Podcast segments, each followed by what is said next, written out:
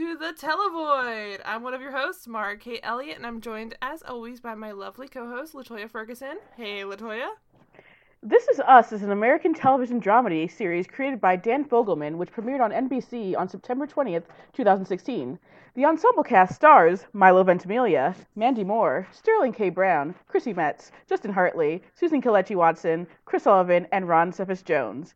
It is about the family lives of connections and of several people who share the same birthday and ways in which they're different and similar. This is the first time I have enjoyed Milo Ventimiglia in anything ever in the history of his career. Thank you. Hey, Latoya. We are joined by returning guest Lisa Eastham. What's up, Lisa? Oh shit! I, wasn't, I wasn't expecting that. No, well, get ready. We watched the uh, quasi-attempted spin-off of Gilmore Girls. Here comes the sun. Uh, this season three, episode twenty-one. Uh, Jess. This is the penultimate episode of season three. I know that's the most ridiculous I, thing. And they wasted it on this. On like it is. All right, well, we'll tear this down. If you don't remember, it's the one where Jess randomly flies across the country and we spend way too much time it, with Sherilyn Fenn and yeah, and Rob Estes. Sherilyn Fenn and, and that hair. what I'm, the fuck was that hair and the and the rap and everything about her character fucking sucks. Like, if, uh, I just if you don't remember it, I was like, if you don't remember this episode, it's probably because you're like me and you fast forward through it every time you rewatch Gilmore Girls. And I realized like watching it this time, I had not watched that episode in probably six or seven years.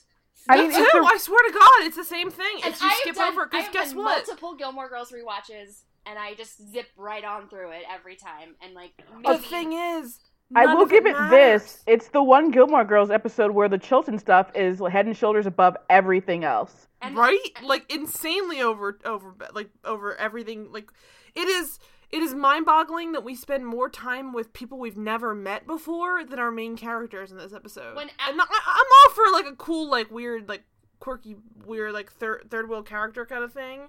This is not that. This is just them like force feeding us stuff we never signed up for. I mean, the first problem is, besides the gist of it all, is just it's trying to do a West Coast show with small Connecticut town sensibilities, and no, no, you're not gonna. No, no. one in Santa Monica would be like anyone in Stars Hollow.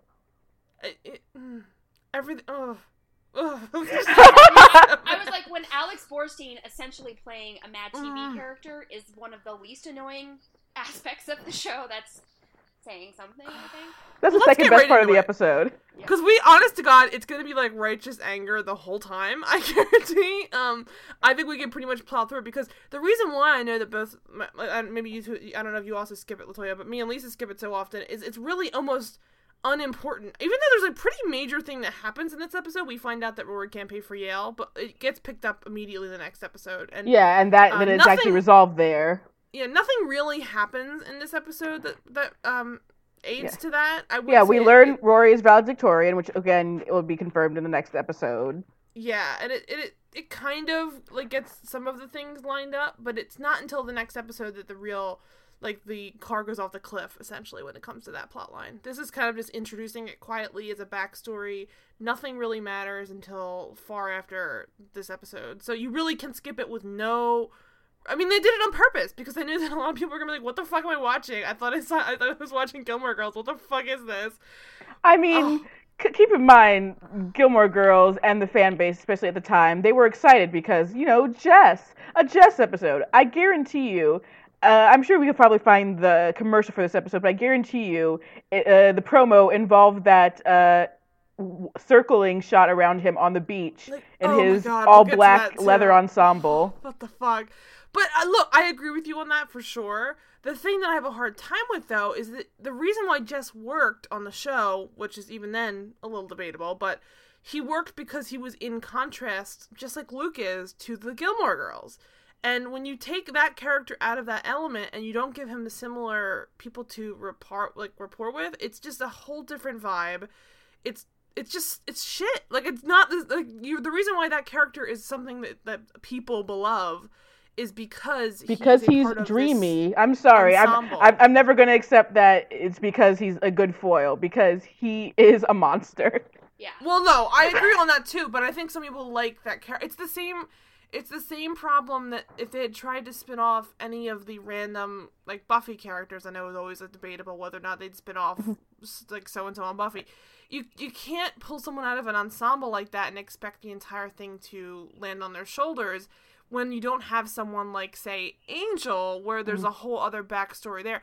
Jess, I mean, there's some hinted backstory, but it's really really like His- he yeah. moves to California? Question mark. Like that's Yeah. all there He is. owns- and There's his backstory in actually general is already uh all over the place, especially with, with regards to his mom. Which there's a line about his mom being a whack job in this episode. It's like again, from what we see of his mom, she She's she's fine. loopy, but she's not like a lunatic, and she could definitely take care of him.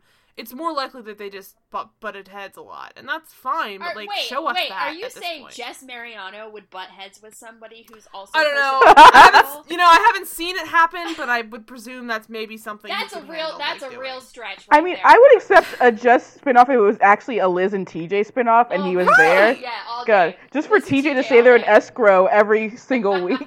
I think an that's my biggest problem with Yeah. it. Is, is Yes. I'm an escarot.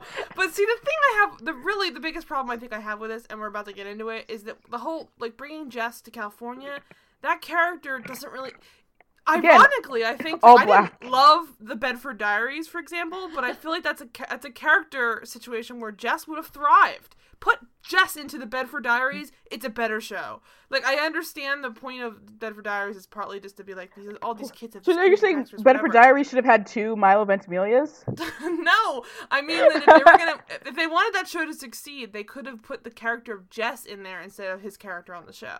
I mean, yeah, And Bedford was like a, been, a mess, but it had like a lot of potential, so I understand what you're saying. Yeah, and like go back to his mom. He lives in Bedford now, and he's going to that school, and he's just like you know he's his Jess being Jess, but like. I don't think it would be any better than this necessarily, but at least it would fit with his like character. This is like taking some. It's literally a fish out of water on purpose because that's the point of Gilmore Girls is like they keep doing the fish out of water every season basically. But but like it's It- not interesting because it's too different like it's like it's it a didn't work I I- don't, it's hard to yeah, I, I argue it's it's fish out of water not because of like necessity, but because of the circumstances that Jess puts himself into. He complains about how you know he can't stay with Luke. Luke didn't kick him out. He can't go to his quote unquote whack job who mom, are these adults it that are not checking in on his like where Yeah. he's been like why co- would you not pick up complains the phone about flunking out of high school, which is definitely only his fault. Uh, he says basically he has no money. Did he not save any of his diner and Walmart money? He spent it on that fancy car. money. He got that fancy car. Oh ah. my god So, I like, just So already you have him talking about the shitty life that's been dealt to him when it's all stuff he dealt himself, essentially. this is this is basically the story of a character that that is trying to live his life as an adult who's still very much a child and it does not fit the, the But hey, he can vote. feel He could be drafted.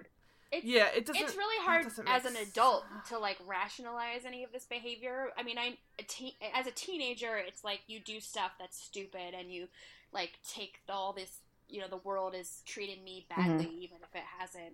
Everything's horrible when it's really just your fault. But like now as Right. an adult, I can't even begin to rationalize any of it because buddy, you had a chance. And, and like, I think the you had numerous really good. chances. like everybody was really good to you and luke only wanted the best for you and you had this like girlfriend who loved you and even her mom tried to be nice to you when you were a piece of shit to her so like yeah just I think there's twofold I'm here. like I think the problem is. I'm problem way is too adult to handle Jess Yeah. Mariano now. I'm like way The- too adult. the the problem is twofold here. I think that one, we have such a strong, not I mean debatably strong, but a definitely successful version of a person running away from home in Lorelai, the main character on the show. Yeah. That's like you can't put him next to her and then compare because she was just as young and fucking pregnant at the time and handled her shit better than he did.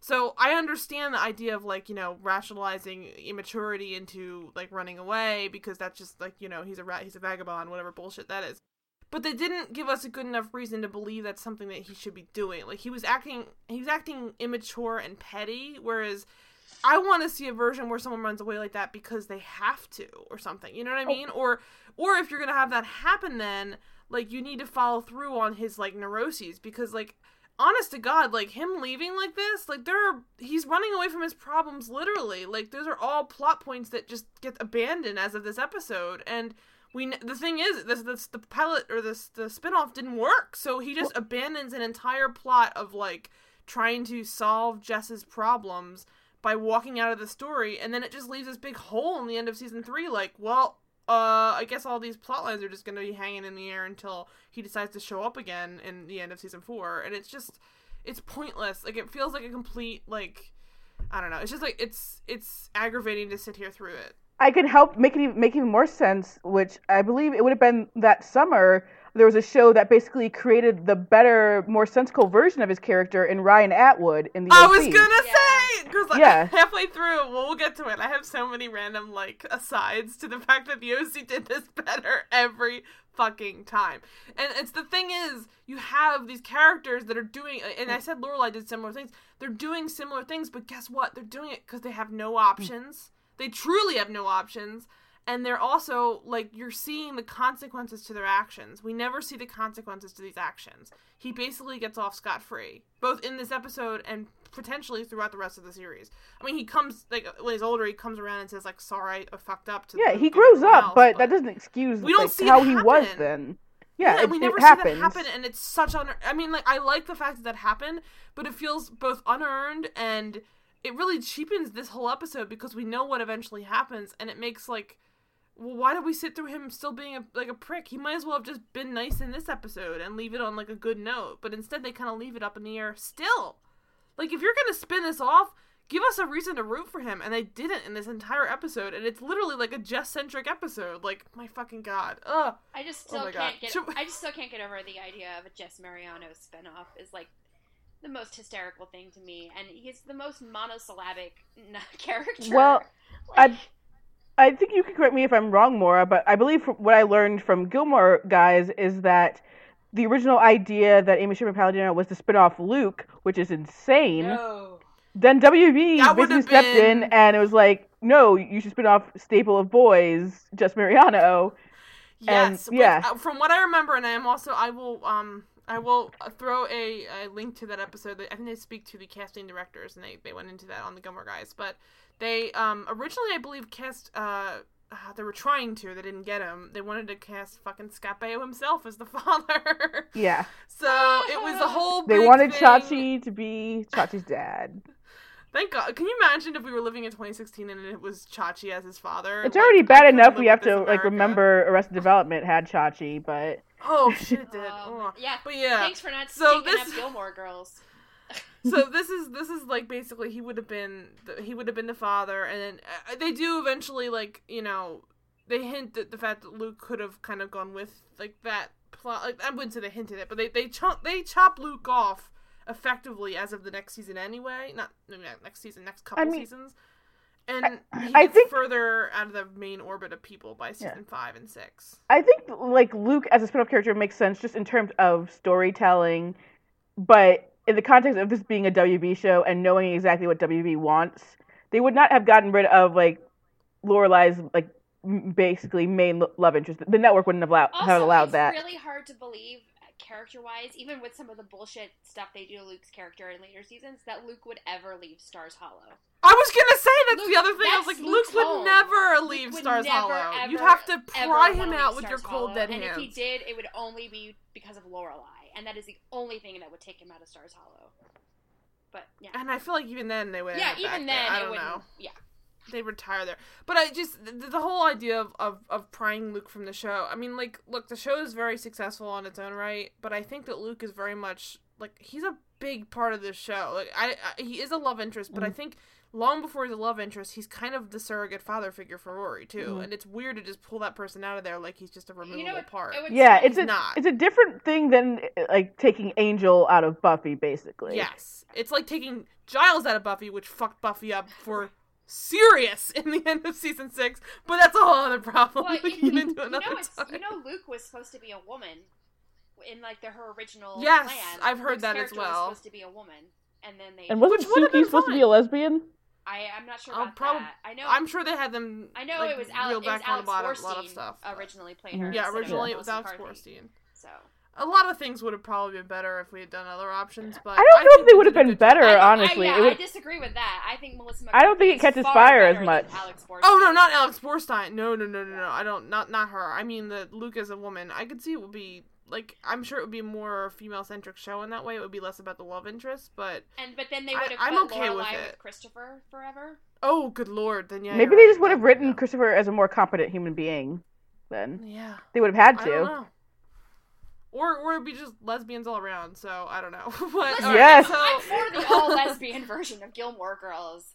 Let's go yeah. for that. Oh, I think we all Uh, do. everyone Alright. prefers that version of Gilmore Girls. I mean, Team Paris, Alright. Team Paris, you guys. Team Paris. For real. All right, so let's let's get into the actual plot of the episode because there's, Okay. there's a lot to discuss, but it's incredibly succinct because it basically just equates to Jess goes to California. But we'll we'll get into the actual characters that they introduce. Um, so the episode starts out with Rory, like classic Rory, nose in a book, and uh, Lorelai is talking about their European trip. This is prior to them going to um, Europe, and then Lane, sh- Lane shows up. Starts talking about her, uh, the Seventh Day Adventist college. She's, She's trying so hard to. To be And my notes on that are just like that's a bummer because she doesn't go to anything and she doesn't ever leave and they Well, they're terrible Lane. Is it actually? But like, is it a bummer she doesn't go to that that college? No, not that one. But like the fact that she's talking about a college and she Mhm. can't go away and do anything is just sad. She should have just left with Dave college. Rygalski. Yeah, and you don't have to go to college to be um like happy or anything. But I think that Lane needs to get out of Stars Hollow. She or really- at least yeah. experience life, and she never gets that the way. That She should be Rory the one taking European trips. Really, Yes. Why don't they go with? Oh, she should have gone. she But, like, should have stowed away. jumping ahead a little bit like i was rewatching other episodes and there's i was watching the episodes where she is in she comes to to yale for a little bit and she like stays with rory while rory goes to yale and it's like the biggest fucking bummer. Like that's after she's on the outs with her mom and she's just staying there and she's like i guess i'll leave because her roommate's still like she's taking up too much space. And it's just you can tell that like this is kind of something she does want. She just is it's another time where lane has to either sacrifice what she really wants in order to experience anything like freedom or basically like alienate herself from her entire life. And she eventually chooses the latter but it's just it's sad. Lane is such a tragic character at large in the show like i Where's it's that just spin-off? Yeah. i talk about a fucking spin-off that is truly the best spin-off of the show if she had toured the country in the band like they were going to do in, in later seasons that would have been truly an interesting show especially because it would have mean it would have been like at least 40% more gil and, and that's a better way to feed all Gil. Love Gil. Gil. Love Gil. Uh, so, so, um, they they discuss the Seventh Day Adventist. Like the college is, we're saying it's uptight because literally there's separate parks for boys and girls. Like it's that kind of a college. Um, and she's just not feeling it. Um, and then Lane just leaves all bummed out, and they're the credits because that's where we're fucking living. Like it's such a bummer of a beginning. It's just Lane like like like Charlie Brown walking out of the scene. It's just very sad. But um, right after that, we find out um, well, we see more of Rory's ex- like she's been escalating her stress level since the, the middle of the season because now that she's about to graduate and she's like fucking Rory. Like I understand where this is coming from because Rory used to be relatable at one point. Um, and she has like the four books out or four like study sheets Right. out, and she's studying four different subjects at once simultaneously. I would actually say the most important part of the scene is that Rory has like season three hair. Yeah, like you know what I mean. That that hair is definitely much better than it is in those first two seasons. Yeah, and then she and she she's talking about how she got a two hundred fifty dollars scholarship That- from the Kiwanis Club. that was the most relatable thing to me because when I was an academic overachiever in my younger years, I got stuff like that. like, here's a fifty dollars savings bond from like the Elks yeah, Club. and it was What definitely a I agree nerd. that It was, I, I, oh, it yeah. was nice, and it was like it's so funny because it's like we won a scholarship, and then you get the envelope, and it's like seventy five dollars, and you're like, cool. Can I can I like have the, I want to uh, share a um, bizarre aside is when I was in high school. This is a recommendation to all the children out there. um, when I was in high school, I we had to like basically like fill out a sheet with all the scholarships we wanted to apply for, and then we wrote a mm-hmm. letter saying here's why I should get the scholarship, which is basically just like I'm a good person. He and then I send it off to all these scholarships. And I remember vividly, I was like sitting with my parents, and they're like, "So I'm like, so which one should I apply for?" My dad's like, "I don't know, check them all." I'm like, "I can't check them all. I don't, I don't even like math." He's like, "Just check them all. Who cares?"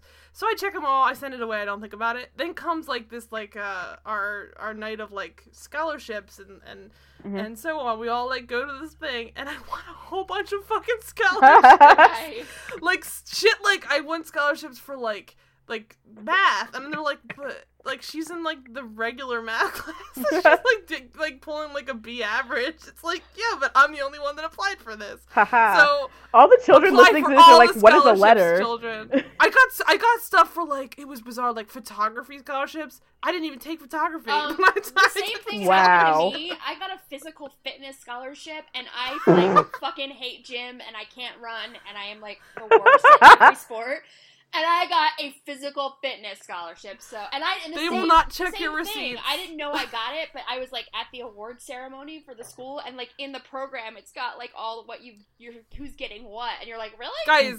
Listeners, I never cheated the system like these two. I never did. I didn't cheat the system. I just checked all the boxes. um, but like uh, for the record, like I think it was me and another girl who were both just like pretty decent academics. We weren't like we weren't schlubs or anything, but like we got more scholarships than our valedictorians. So yeah. like just apply for all the scholarships. Paris Geller would hate you both. It, it, yes, it, the, yes. the amount of the scholarships will cover like how much coffee you're going to drink your first semester, and that's about it. Correct. But, that's where I do like that she said this is like two hundred and fifty dollars worth of books. I agree. It's usually just like it's it's little stuff, but it helps. It definitely helps. Yeah. Um. So anyway, so just apply for all the scholarships, children. Um, but yeah, so she's also working eventually to speak with her grandma about picking out a dress. Um, Emily called and asked to help find a, a, matching dress or, or suitable dress for the graduation, and she's like already stressed out, but she's gonna try and pencil her in because I, for whatever reason, she's just bending over backwards. I mean, yes. it is her grandmother, but and, like, uh, I think she's okay to say, "Grandma, I'm stressed. I can't do this," and she would have understood. But she just, you know, Rory can't be stressed. Rory's Rory. perfect. Remember, yes. and this is also this is in the aftermath of Lorelai paying back her parents, right? Yeah. Uh, Richard gives her seventy five thousand dollars, I believe, which is the equi- the equivalent of how much she um paid for or no wait no I'm sorry for Chilton. It's he gives he gives her I think he does give her money though. He yeah, gives her money and then she invest, turns around and gives it back to him. It's like oh when she was a stock yeah, right yeah she got the stock when she was born. She was a baby in her name and then it yeah. came back and so he gives her the seventy five thousand because it was in her name and so she pays and then she turns around and gives it right back to for Chilton and they're super offended of course because they thought they were going to like classic Gilmore, they had all these strings attached to that money, and then now they feel like they're being. I think. I mean, it's not so much strings is that like they, Emily takes it as she's paying them off. That way, they don't have to do like family dinner. Even and you know, Lorelai's of course like we'll still do it on occasion, but like you know, Lorelai would completely just stop just eventually. Yeah. Yeah. See, that's the thing. I do enjoy this show. Is that like on another show, the the um money element of things is so kind of thrown out the window as like like a like you know amorphous thing this show deals with that I think pretty fairly because like when you deal with people with wealth like that, they treat money differently. Like they genuinely felt like that's a that's a that's an affront to them. And I feel mm. like on a different show, like even like the OC for example, they treat money like here, here's let me write you a check. Everyone's like thanks, mm. whatever. Whereas yeah, the show, only person like, who would feel differently is like Caleb Nichol, but that's because he's the devil. exactly. And then I feel like on this show they really like they let the weight of that kind of money affect like just interpersonal conversations because it is interesting because I think it's on a different show they might say like, you know, well, what's the big deal? Like, you know, you plan Emily's to pay her the, back anyway, yeah. Yeah, and Emily's the out and out villain because she's offended, but I kind of get why she's a little offended because Lorelai is also mm. kind of shitty, and yeah, she, she knows exactly what Lorelai would dinner. do, even though Lorelai's saying, "I won't do it." I think I think that was it's always the, the beauty of, of the like Lorelai Emily relationship is that you could see both sides and you knew yeah. you knew when one of them was being shitty or both of them were being shitty or you also knew what, why each one felt that way and that was like one thing that they almost always got right was the as opposed to Lorelai so... and Rory where Rory was usually just a shit right. and and Lorelai just swept it under the rug. But uh, no, I think that Emily's one of those characters where I, I had a harder time with her growing up because it's almost like too relatable, and then yeah. when you get old enough, you're like, Jesus Christ, this is like my entire like.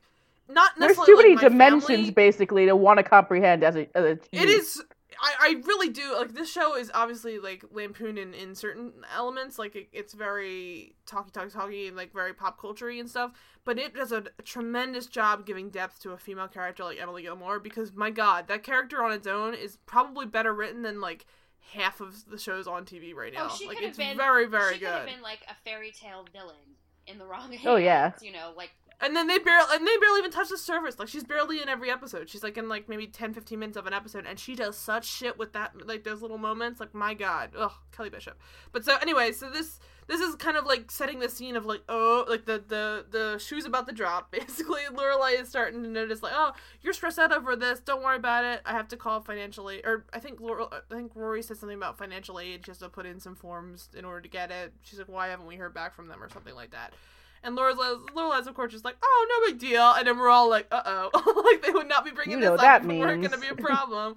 uh, but so uh, later on, oh, actually, in the middle of the conversation, Luke just shows up in the fucking window, which I think was like one of my favorite Yeah. bits of the episode. Because He's imagine such a weirdo. Scott Patterson, It's so he, not when he Luke. plays like a frantic version of Luke, it is the most hilarious thing to me because he's normally so like, you know, pulled Yeah, in. Things like Luke that, or when he like tries to fight Dean over like Oh. softball. Oh my god, I Oh, love it. the Everything about him. oh, I just like I, I- Luke is definitely a, a soft spot for me. I don't know about you Oh, guys, yeah, but I this love is Luke. he's one of my favorite characters. I think he does a tremendous job dealing with a lot of the shit that goes on in the show. Mostly coming out clean. He does have problems. Yeah, he can that's frustrate me a lot. I don't know if there's actually any character that I feel on the show I I just like let get away with stuff really. I, I say I- I even like Suki and away with too Lane like are great, but even like when they because Lane does a lot of dumb shit. Obviously, like Yeah. her the end of her character is basically just dumb shit. So Yeah, I- and yeah, that's uh, that's as much like circumstantial, but Yeah. it's still, she does it. She still fucking does it. but yeah, so I and I think Paris is another one where I I enjoy the fuck out of Paris, but she's definitely a flawed character. Yes. And Well, it's That's that's, kind what of the makes point. Paris so great, though. Is she's such yeah, a nutcase. she's a walking human flaw. Yeah. she's the best. She's my fave. Uh, yeah. So then, so Luke shows up at the window like a fucking goober, and just like like like basically acting out like it's like a mime, just like come on here, come on here, trying not to. He doesn't want Rory to know he's there, which is like on its own really bizarre that he was. So like, let's picture this: Luke shows up, goes around the back, starts peeking in windows Yeah. to try and find where they are, and then finds them, and then just waves. And then uh and then Lorelai's like, "Oh, okay." So she like makes an excuse, goes outside, and then there's Luke. He's like, "Um, so uh by the way, also like this scene is also so intimate. I completely forgot they're both dating other people at this point. But like it they truly come across like they're like on top of each other and it's really weird. Like the chemistry is insane. I always forget that with the show cuz I always remember the, the parts where they're actually like dating and then kissing and stuff. Like I couldn't place when this existed in their relationship because Mhm. I had to wait until later in the episode to realize, oh, he's still dating Nicole. Yeah. Oh, she's still dating Jason. oh. Nicole. Huh. But so he, he's like all up in her grill, just like, hey, by the way, uh, Jess is gone. you know, of course, it's Luke, just like, Jess is gone, Jess is gone. And he's just, yeah, well, forget it, whatever. It's no big deal. It's relief. I'm sick of him, whatever. And it's just, it's, it's depressing because yeah, he's, he's- so good. And He's you're clearly like, putting up a apart. front when he says I'm through, but like the th- reasons he says he's through, it's like those are all good reasons to be through with Jess, really. Yes, and it, he, I think he realizes he does need to work But it's forward really, past it's it, but really he's sad, sad. because he has the turn in the scene where he says he's relieved, but then he says, But he's I, not. I failed him, and he's really Yeah, Yeah, it's like heartbroken. So there's there's a He great didn't, there's though. a That's great the part of the scene. Yeah, the scene yeah, he didn't. It was just failed him really. Yeah. But like the scene starts out really adorably too, where he's like, you know what, whatever. I don't want Rory to be hurt, which is like, Mhm. oh, my heart breaks because Yeah. like is this where he says he cares good about her more about, than he cares about himself? That's right. it's so like it's so good, and it's just oh, and then uh, when he does eventually say that, and then Lorelai's like, "Oh, Luke," and he's she's just of course really touched, and she's like, "It's okay, it's no big deal. Is he okay? Does he need help?" Like Lorelai doesn't even need to like ask these questions. Like Jess left it really awkward with her daughter. He was shit to her, and then at one point he also broke her wrist or whatever from the car accident. So he she's very much the right arm, I guess I don't know, but like she has the right to dislike him for the long term, but she still is like concerned, and she she's like, "Is he okay?" And Luke's just like, "Oh, whatever, it's fine." And then he kind of just like walks to the like edge of the the porch, kind of stares off into space, and then like we said, just says like, "I failed him," and it's really sad. And she's like, "Don't blame yourself." And honestly, like Luke, if you're gonna take anyone's advice here, you take Lorelai Gilmore because she mm. literally lived this. So Yeah. let's just Yeah. agree that she understands where Jess mm-hmm. is coming from. She And just she- She asks him if he knows, like, has any idea where Jess could be, and he's like, "I, I have an idea." All of a sudden, because we have to cut to the Yes. spin-off this is stuff. where this swear on my notes where he says she goes to him, "Do you have any idea where he went?" And then in my notes it just says "BOC theme play." like, I wish it was the OC theme instead of the Beach Boys. Sorry, Beach Boys. Dumb. Now it's but not the time also, to play Beach Boys. Technical, technical like critique here. I don't know. This is just my my taste in things. I hate that they cut to like him walking down out of a bus and shit. Like they should have cut to the the 360 shot of him on the beach. Like why even show him leaving a bus? Walking next to a hippie dude, looking, like doing yeah. nothing, at a, looking at a folded out map like it's 1978. I, it was pointless. Yes. Okay, I'm sorry. First thing, Mr. Big City Boy is gonna pull the tourist map trick. Oh, no, he's not. not That's your years. first problem. Like, Actually, no, that's your second problem because your first problem is what he's wearing: all black, whole... leather jacket on the in in Los Angeles. Yeah. Come oh, on. Wait, I, I, did, I like, did also have a moment that like the first shot, there's like a whole bunch of dogs on the street, which I realize it's Venice Beach. But I was also yeah, like, like there's a lot of dogs here, and then I remember the time I was I was at LAX here. one time, and everybody had a dog except me, and so maybe that's, that's basically yeah, especially the West Side. There, there's always dogs. Yeah. This this whole scene though is like truly could have been switched around. Like, why would you not just cut to him on the beach? The, the bus back one him? shouldn't exist, basically. Well, that you just get rid of the bus scene and then just cut from him leaving the beach, and then all then you do your 360 happen. shot that would have been in like all the promos had it actually been. I know, like, picked up. Like, you know it would. The, on all a, the aesthetics on a fresh WB Tuesday. It would have been the end of the opening credits. Just yeah, just whatever. All, all, you need, all you need for a promo is just, do you have any idea where he went? And then cut to him on the fucking beach. That's it. But of course they didn't do that. They, like, Who would have they, sung this, include... the theme song for uh, Windward Circle, which was the show would have been called? Who would have been? It would have been Rooney, right? Let's let's be real. It has to be Rooney. Oh, I want Rooney. I don't know. I don't know, I don't know what it would have been. It, it could have been Rooney. It'd probably be Bowie if they were gonna go for that. They couldn't afford Bowie. It's fucking Bowie. WB. Get your couldn't. shit together. Well, they they afforded Bowie in the last scene. He, they listened to a Bowie song when his. They couldn't afford it weekly. Oh, that's true. Yeah, I don't know. That's how you get uh, Dawson's Creek replacement music. That is very true. God, give me that for the theme song from Windward Circle. oh hey, my god! Hey, hey, let's yeah. like think about what would be the theme song. Rudy, I would probably be Beach Boys or something. I would say like no. I think Rudy would have been. Obviously, that was happening on the OC or going to happen on the OC. But in, as far as WB, it would have been early. Maybe Stereophonics. Mm. Yeah, or the Eels or something by the yeah. Eels. Yeah, yeah, I could see that. Oh, uh, oh, fans, call in to tell us what you think would have been the theme song. Yeah, and so he like it's so stupid. Like in general, again, like we mentioned that this is this this whole episode sucks partly in, in, in part because Jess is such a gruff person, and that does not make for a great leading character. It makes for a good. I, I, mean, I'm gonna say foil. You can disagree, but like definitely not a main character. It makes for a good foil when it's done properly. Right, agreed. So in this in these scenes, like uh, going back to this shitty thing where he like gets off a fucking bus and we watch like ten minutes of him walking around downtown Venice Beach for no reason. You because now they can show that they're in California. I, this I, this episode was sorely lacking the majestic Connecticut hills of Burbank. So Connecticut hills of Burbank. And then so he like walks past the hippie guy, or I guess a guy on the Venice Beach, and yeah, he's like, "Need guy. help, brother?" And like really nice dude. Just and again, and he just Jess is like, "Nope, don't need help. He never needs help." No, I didn't ask for help or whatever. And I'm like, "What the fuck?" And he's like, "Enjoy this beautiful day." I'm like, "He's rude to hippies now." I'm like, "What did that guy even ever do to you?" Like a truly nice person offering a stranger help Instead, he's gonna go wander around the beach like I don't understand what the hell's going on. But so he goes, he goes to the beach and he's just being rude to people left and right. He's standing on the beach, not only in full leather jacket and uh, dark pants, he and like black jeans too, and he's just standing on the beach in front of a child, like a group of children building a sandcastle. Like now, I don't know. I don't. I'm know surprised LA. he didn't step on that kid's sandcastle because he, he would. I've got. I could go on about this scene alone for like twenty. Rest of your life. But so this scene, not only is he just standing on the beach, in, and the Beach in, Boys are playing. Obviously. So he's got it's full like a Beach Boys song that like you would expect. It's it, it just it doesn't it feels atonal all of it. It's awful. So he's wearing like full head of moose. He's got on a jacket. His hair is so tall this episode. A shirt too, and then he's got black jeans on. Probably got a a, a wallet in there on a chain. Let's be real. And then uh, I don't know if he's wearing combat boots. I think he's got Vans on, but still heavy shoes and socks on the fucking beach with an army bag the size of his body, and he's literally standing. I kid you not. Like picture a kid building a sandcastle. Now like move ten inches to the side. He's right there. Now I don't know California beaches, but I find that a gross invasion of space, and I don't know why that parent didn't step in and say, "Get the fuck away from my child." I feel like the parent did, and just was like, I, I don't have to. Who are you? But the like, police? Because he would say like, something so clever like that. I I grew up on Jersey beaches, so I and Maryland beaches, so I I don't really have a I, I there would have been plenty pretty, of space for him.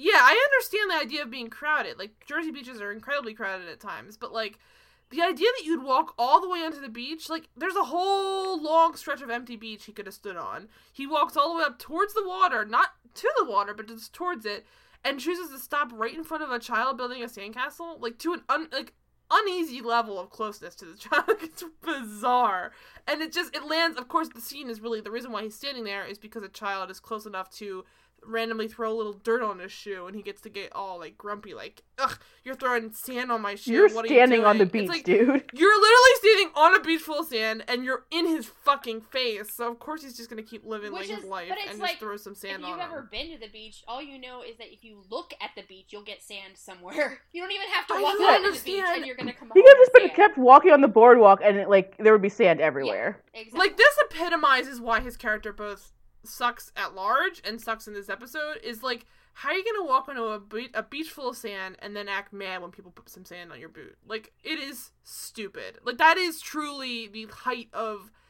i want to enjoy this but not everyone else has to enjoy it too or, or whatever the fuck he just loves to feel like he's encroached on. That's his character. It's just to feel like, oh, oh, I'm so mad. Oh. And it's like you move to like this this like scenic Connecticut little small town. You move now to Venice Beach and you're never happy. So what is going to make you happy? Basically nothing. And that's fine. He needs help. He lived in New York City as well on top of this too. But like I understand that that's like a character flaw of his, but like again, that shouldn't be how you're like selling him to us. Like show us the good side of Jess. We're not seeing any of that this you, whole episode. You never actually see, you know, Jess's creative side, which is supposed to be part of his character until he's become a mature adult. Right. You just I see him argue, complaining all the time and also saying he reads. I wouldn't. I wouldn't go back to. Like, it's.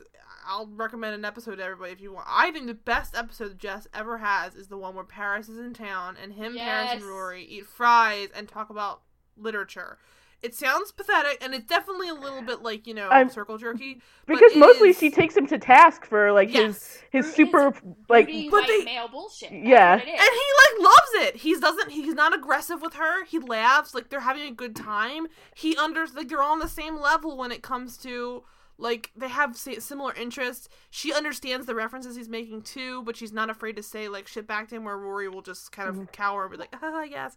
But like it is truly the best he's ever looked on the show. Well, so if you want to see why I think, although I would say a failure, that episode and like the discussion with Paris, it basically it also highlights one of my biggest problems with, uh, I guess Jess's existence is as basically Jess was created effectively rewriting Dean's entire character from the first season.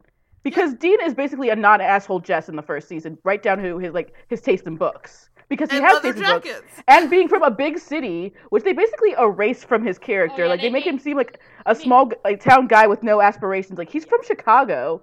Yeah.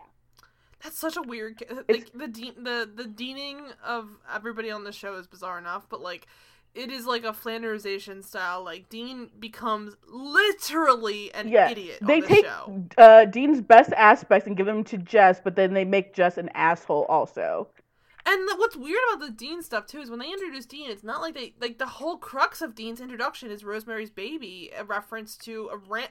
Like obviously a pretty well known movie, but he's I talking wear, about the book specifically. Yeah, the book specifically. Yeah. But I've worn like a shirt. Say like I'm a millennial. I'll put it in that. And I'm still younger than them on the show, or I'm about on par. Mm-hmm. So I I have a shirt that says all of them witches. I've worn that plenty. People constantly are like, "What the fuck are you wearing? Are you a witch?" And I'm like, "Look, it's a reference witch, to Rosemary's Baby." Like look, I understand like the idea of people not knowing what it's about, but like truly the fact that he if you understood could, that reference. If you can find some, a boy in high school who understands like a reference like that, like you're set. I, I get why she jumped on yeah, it. you lock that shit like, it down, makes sense. girl. Lock it down. And that's yeah, the thing. So... At first, like Jess could get her references until uh, just created. Then Dean no longer gets references because he's just a jock who all of a sudden cares about softball games. It's just it's, it's literally it's he's a completely different character. Yeah, and the difference between Jess and, and Dean partly is also that Dean was willing to become part of the group. Like he wanted to meet Lorelai mm-hmm. and respect her and come into the house and learn how that. Whereas Jess was kind of like, ugh, no, no, thank you, I don't like that. So those are the two different sides of the coin too. Where I feel like they also made they they took the openness of Dean willing like being willing to come in and like help around the house and be friendly to Lorelai, and then just made that his whole, whole wholesome like you know wheat toast image, mm-hmm. and that's just not the character that was introduced. And the, the, reason why I think Jess is also a problem is it's actually the, the bitter irony of this is that they start off these two characters. Well, they start off Dean as basically like a, a nicer version version of Jess and make him trash by the end of his character and they start off Jess as a trash character and make him a dean by the end of it. Mm-hmm. It's like it's like reverse insanity, and I just think that like I I understand why people got sick of it. Like I understand why people were done with the fact that like she's always dating some random weirdo because she has terrible tasting guys. Because I guess yeah, in theory, the dean that's introduced in season one, like he should kind of end up the way Jess does. Like he was just a, a, big city guy who was in some small town for like the rest of high school. Basically, he would have, in theory, gotten out. And I'm about to. We I'm see how that goes. Do, I'm about to do something that I never thought I would do, and it's almost defend Logan Huntzberger but only in, but only in okay. the respect. No, listen, listen. Only in the oh. respect that he is the most consistently written yes. of Rory's horrible boyfriends. Oh well, because yeah, because he's got more piece episodes. of shit from the word go uh, right up to the end. There's no like you you got it, Ace. Where you're like, oh, Logan's redeeming himself. Logan's a changed man. No, he's always horrible. Where it, like the other two, it's up and down and it's a roller coaster. I mean, I also even... hated Lo- Logan uh, in my youth, but I, I feel like I've kind of become more appreciative of him in uh, my elder age, simply because he is a character who is who he is. Like from the onset, we don't have to deal with like rewriting of the character. Yes. I think he's that, consistent. Yeah, I, he's consistent. I think the frustrating he is who he says he is yeah, at all times. Thing about the Logan thing isn't like oh Logan is this way. It's like yeah he is this way and it's consistent. It's Rory, why are you with Logan? Yes. Like Rory, why are you expecting him to change when he's told you who exactly who he is yeah, and he's not every turn? The minute he met you, yeah. he's been calling you Ace. Like, let's get real. like, he has no no respect for you. Yeah, and you've now met. of course, people will argue it, that. It makes me. Uh, it makes me happy that like uh, Justin just like keep calling her Dodger like after Artful Dodger. Because imagine if that continued. God, oh I, my god. Oliver Twist. Oh, God, I'm sorry, but like him, him being impressed with the fact that like she knew Oliver Twist. Come on, oh people. Gosh, you guys, she's a girl and she reads books. she, did, uh, I think I, they bring out the worst in each other. I think it was this whole sure. like Jess is from the big city, so he thought they were just going to be a bunch of small town dumbasses. And I'm like, yeah, I'm pretty sure he said bumpkins at least in the first yeah. two episodes. He's he's yeah, and I think the problem is partly that Jess does a lot of good. He she he def and also I think Logan does to a degree. He takes Rory and like tries to make her do shit, whereas Rory doesn't do anything prior to like season like end of season two.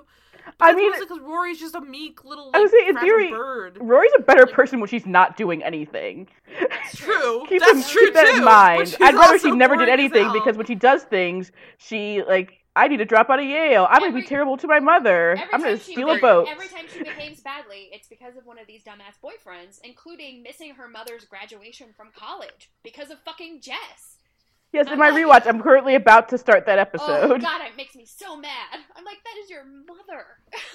like, yeah. So, oh, so anyway, so anyway, getting back to what he he's just like basically kicking kicking sand, being rude to kids, like a true like uh, like no teeth villain. It's insane. So after the after the sand shit, uh, we cut back to Lorelai. She, of course, we already knew that she was about to drop. It like hits the floor as she gets the mail and freaks out over. Um, she gets a letter from Yale saying they denied financial financial aid to Rory. Ruh-roh. This is this whole my, my my notes on this are just like that's not how financial aid works. Question marks for like three paragraphs. Well, you like, know, like TV, like Paris is still trying to figure out where she's going to college, which is ridiculous. That's absurd. Paris would have picked like the first day, like not Paris to do that. But anyway, so regardless of that though, financial aid traditionally a lot of wealthy children in fact many they get a lot more financial aid than some some people who come from poverty so that's bullshit um it doesn't really matter loans are loans she could easily take out a loan that's what most of our generation no one in tv knows what fafsa is it doesn't make any sense because they're acting like the 75000 she got from richard is bumped her up into a no tax bracket which okay mm-hmm. yes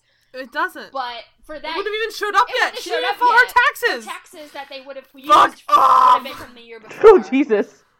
The anger. Sorry, this is like infuriating I mean, to me. We've all applied like, for this financial is... aid. Come on, guys. I know, and it just it, like uh, the struggle of like hearing like, oh, this seventy five thousand dollars I got this club. No, it wouldn't work like that. Like, come on you would you would talk to an accountant. This isn't how it works. It's it's considered a, a gift, and you you write it off as a, as a gift back because you send it back to him. You didn't keep it. All. And later on in the episode, we'll get to that in a second. But like Rory even says, like just show them a, a copy of your bank statement, and, and Lorelai's like. Rory, no, I tried everything. And it's like, you tried nothing. We watched the phone conversation. you barely put up a fight. And you were just like, huh. You're just telling so us guess... a story about how perfect Rory is. Everyone does that. That's not an actual try. Yeah. And, and like I get why she's upset and she's maybe not thinking it through, but wouldn't you immediately try and challenge it? Like go there in person, discuss it with someone, bring your financial like statements, show them your income and like all she's got to do is prove that she's not making that much a year. If you make a sudden like seventy five thousand dollars thing like that, you could easily like like there are millions of ways to get around. Like that's just insane to me that um, they just let that go. Time, she just rolls over and just like whatever. I guess I can't pay for Yale now. Like what? One time I cried on the phone to financial aid three weeks before classes started, and that's how you get shit done, Lorelai Gilmore. it's just not it's because she like, wants financially. She, she, wants to be too strong. It's like no, just cry. Just, just cry in front of and him. And truly, like it works. Like I said before, I'll try and throw like a link to an article. I know I've read it before because it's it's very very well known. I think by a lot of people that again people from high tax brackets tend to get a lot in financial aid. It has nothing to do with how much you actually earn. Because they're all cheating the system like Mora. Yes, but like scholarship wise, she's maybe not getting enough to help her out offset it. But like truly, if you're gonna do like grants and things like she could easily qualify for some Pell grants and stuff. Like it doesn't make sense that they didn't even try their other options. They immediately just go to I need all this money for Yale.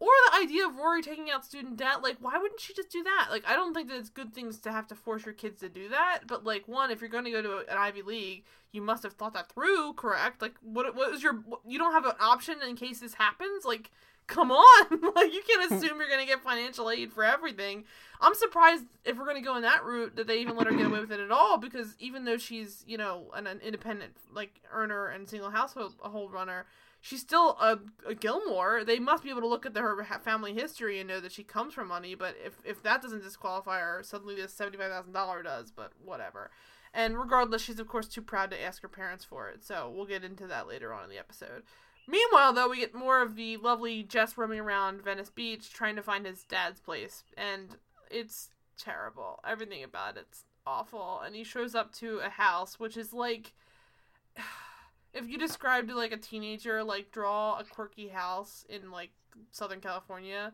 this is what they do. Like it's including putting so... Sherilyn Fenn in there.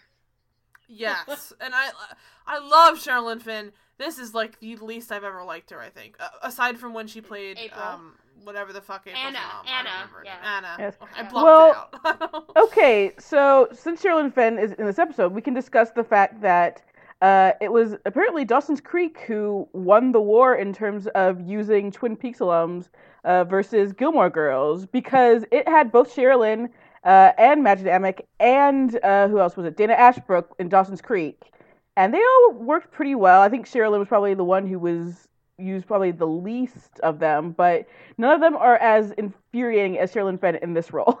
or as I, April's mom. I feel like in this role, it's not even like she's like she's playing a sprite or something. Like she's not playing. She, like she has the hair to like confirm that. It's nuts. Like it is. This is like this is where when people used to say like adorkable and stupid shit like that. Like this is this is like early, early, early like previews for the New Girl, like what the fuck's so, happening in this, so this she was country. The manic, like it, manic pixie dream girl before the manic pixie. Existed. Well, I I have such a hard time with that me term too, because I think too. it's incredibly divisive and, and bullshit. And but sexist. this is the this is the yeah this is the stereotype of that though. Like this is what that truly like. If someone was trying to say this is like the worst case scenario, it's this character. Like she is truly uh, it's it's everything she just beats that's like, like You mean to her own drum, and she knows everything. And her Because daughter's I a it. the way She weirdo. introduces herself is like talking about the Wizard of Oz and how she. It makes me so angry. oh everything fucking about it. Did ice, And- cr- ice cream shut up at my TV? She has It like was she's she's got all of the qu- 70, I would she's say got quote like unquote seventy-five dogs, but I will. yeah I do. truly like seven dogs. I do respect the fact that two of her dogs are named Jimmy Jam and Terry Lewis. I think that's pretty good right there. but also like so so this character like literally she is basically like Lorelai without any of the likable parts of her. Like she's got all of the like knows everybody Well, no, in town. she's everyone worships Lorelai with she Only on. likable parts because she has no flaws. True. Yeah, I guess. Yeah, that's. But then I don't find that likable. that's the difference. I know that's the me. problem. Like, She it's ironic. uh, she's got no. she's a Mary flaws. Sue, as Max Landis would say. Oh Oh, god. but so so she's she's like standing on the roof, I think, or something. Right. Like Yes, about her she's fucking standing on the roof.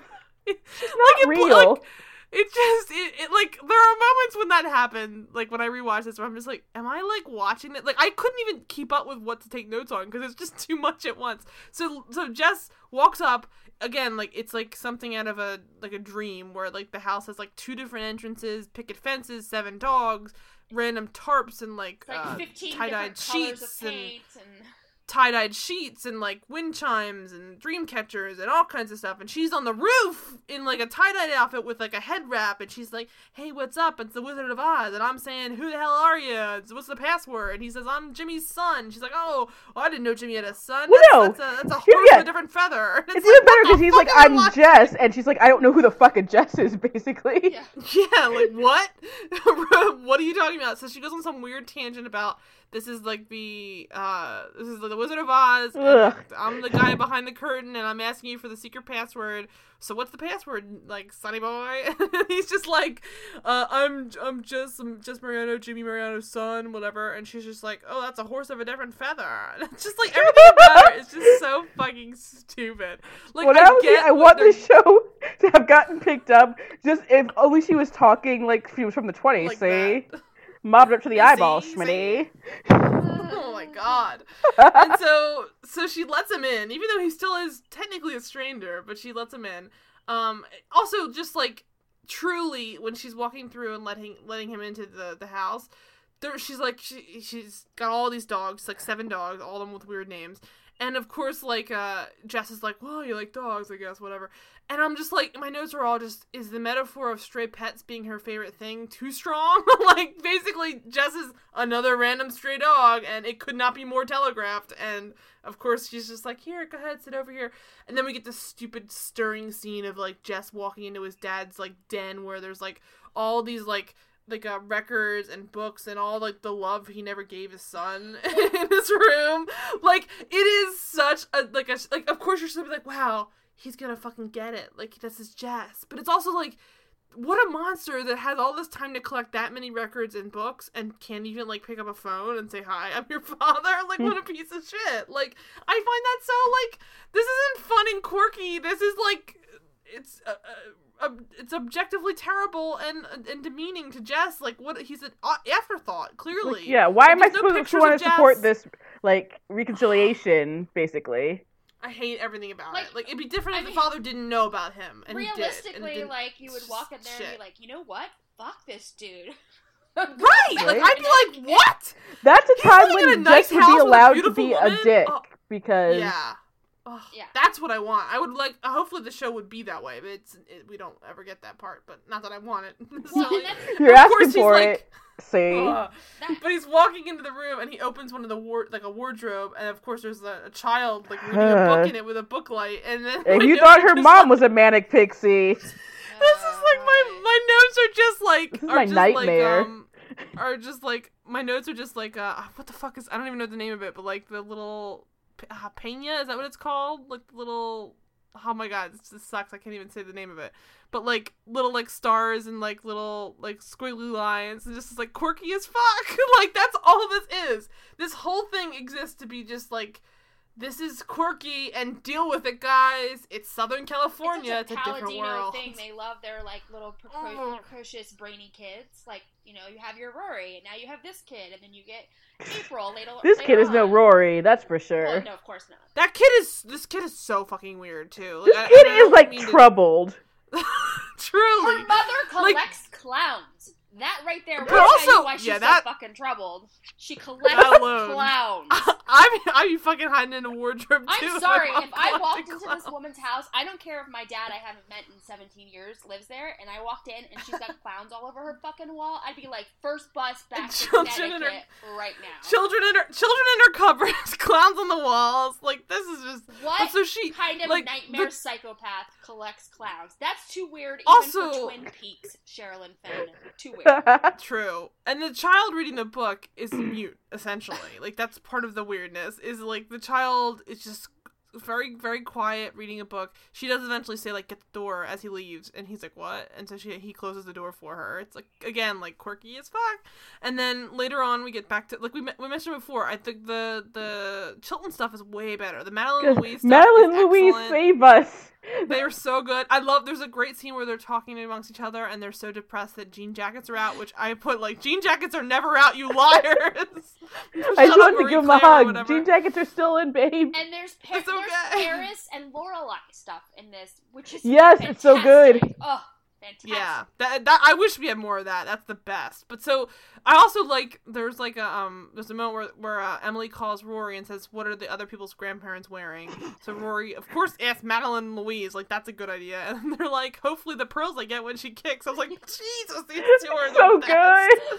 Like that is That's the oh worst part about the late seasons. No, like no No real amount of Madeline Madeline Louise. Louise. Like they show up Oh, like they- for spring break and that's it. They try with Krysten Ritter, and it's just not the same. I mean, Krysten, we And love you, but it's not the same. Yeah, it's not. And and so we love you, Krysten. they- Come on the show. but so they they um they're she's on the phone with Lorelai eventually afterwards because they keep missing each other and they're they're trying to catch up with each other. They're both at Chilton. Um, Lorelai literally across the room. She's there for like a parent teacher like There's- trying to earn tickets for the the Selling grad night was it, the senior Yeah, it's like it's yeah, PTA night, stuff, kinda. Yeah. So she's there and Paris is like her boss because that's how this works, I guess. That's how every so dynamic bizarre. works with Paris. Yeah. Also, like, I don't understand why Lorelai's even there. It's all children. Like, why?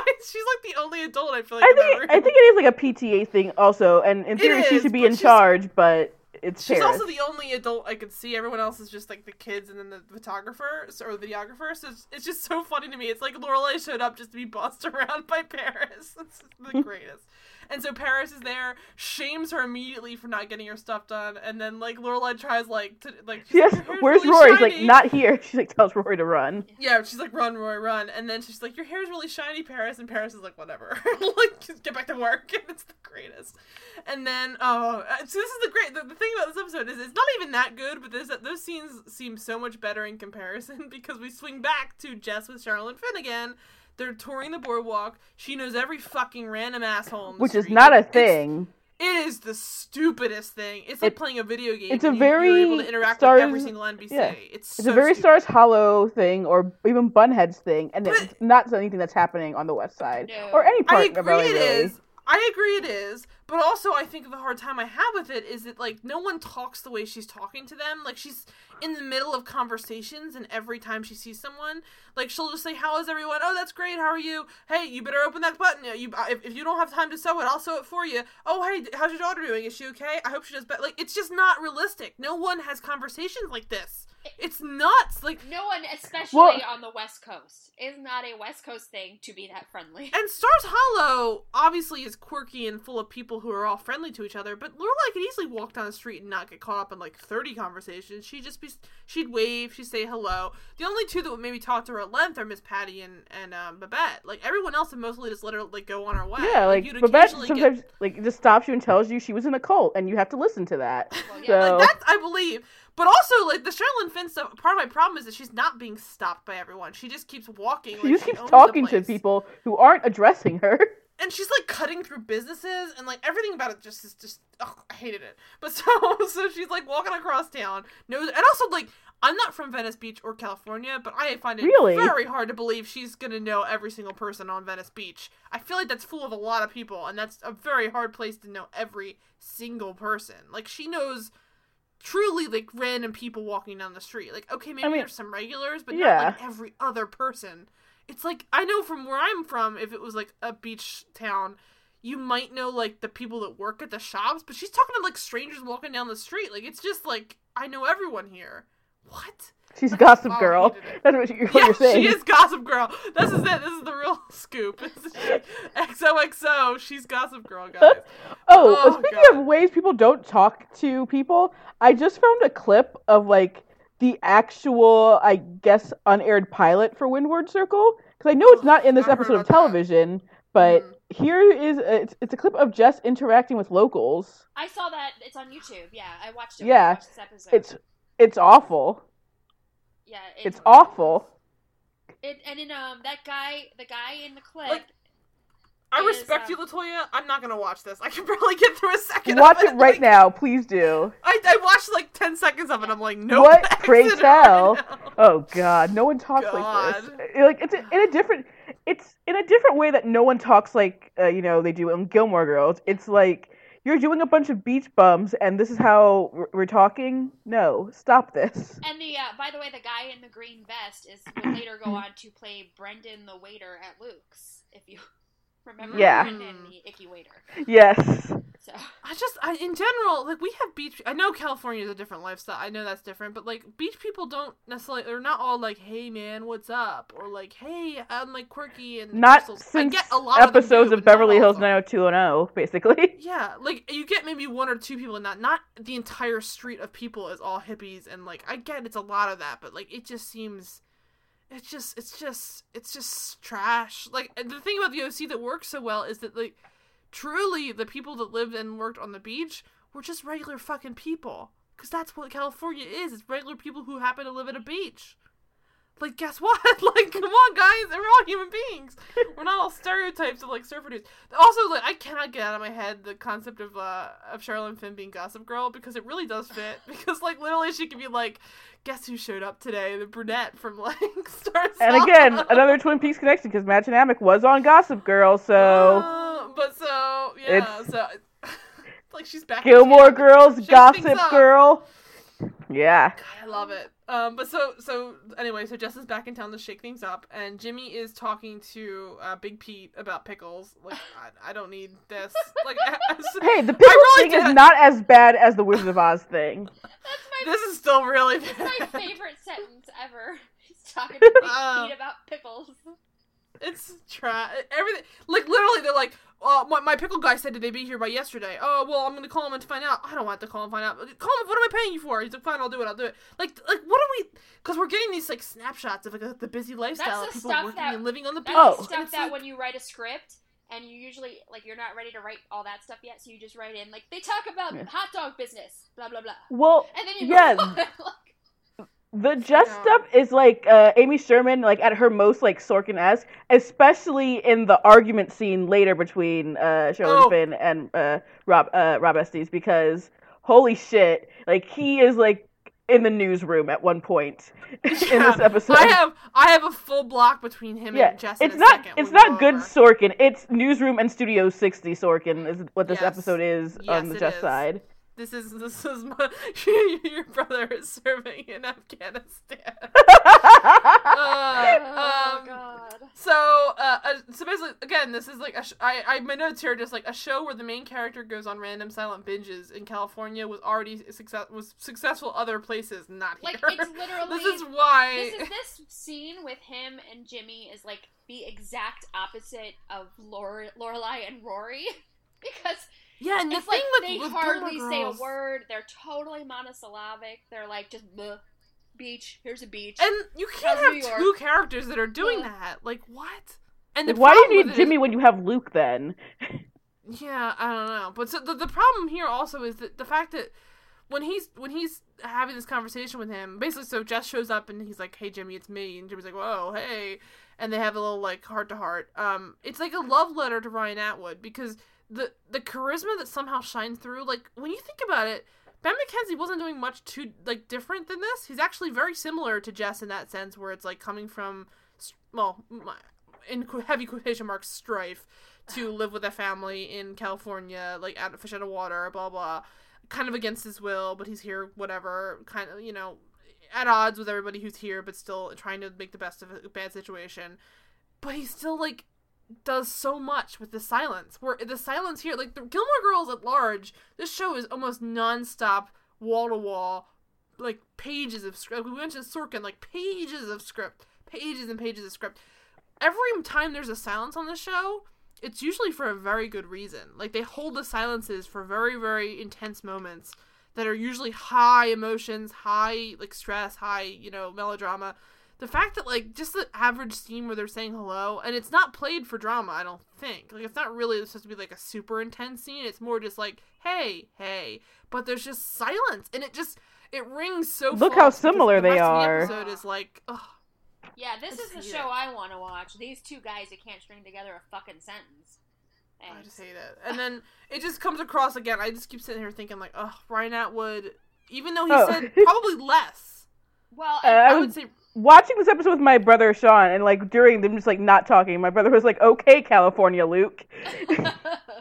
Oh, yeah, that's true. Well, I mean, it's. Ugh. I mean, and let's be like perfectly fair to Ryan Atwood. At least his like white male broody bullshit has some content. Like there's he actually actual, had yeah. struggle. Yeah, there's actual horrible shit that happened to Ryan to make him what he is. Whereas Jess is just like, well, my mom's kind of flighty and I never met my dad, and I'm like, well, that sucks. And the but the, calm the thing down. that really people who love the thing you. That's, like the thing that really sucks with that is that like I remember kind of vaguely watching this live. I did watch it live. Just, it's, it's been a long time, but I think I remember like having a completely different visual for what Jess's mom was because the way he describes his mom is like how could this woman let him just here's, run across town? Here's the live difference. with his brother, Here, blah blah. What we got because she's you fine. know the actress that played his mom, Liz, also was Susan's sister on ER.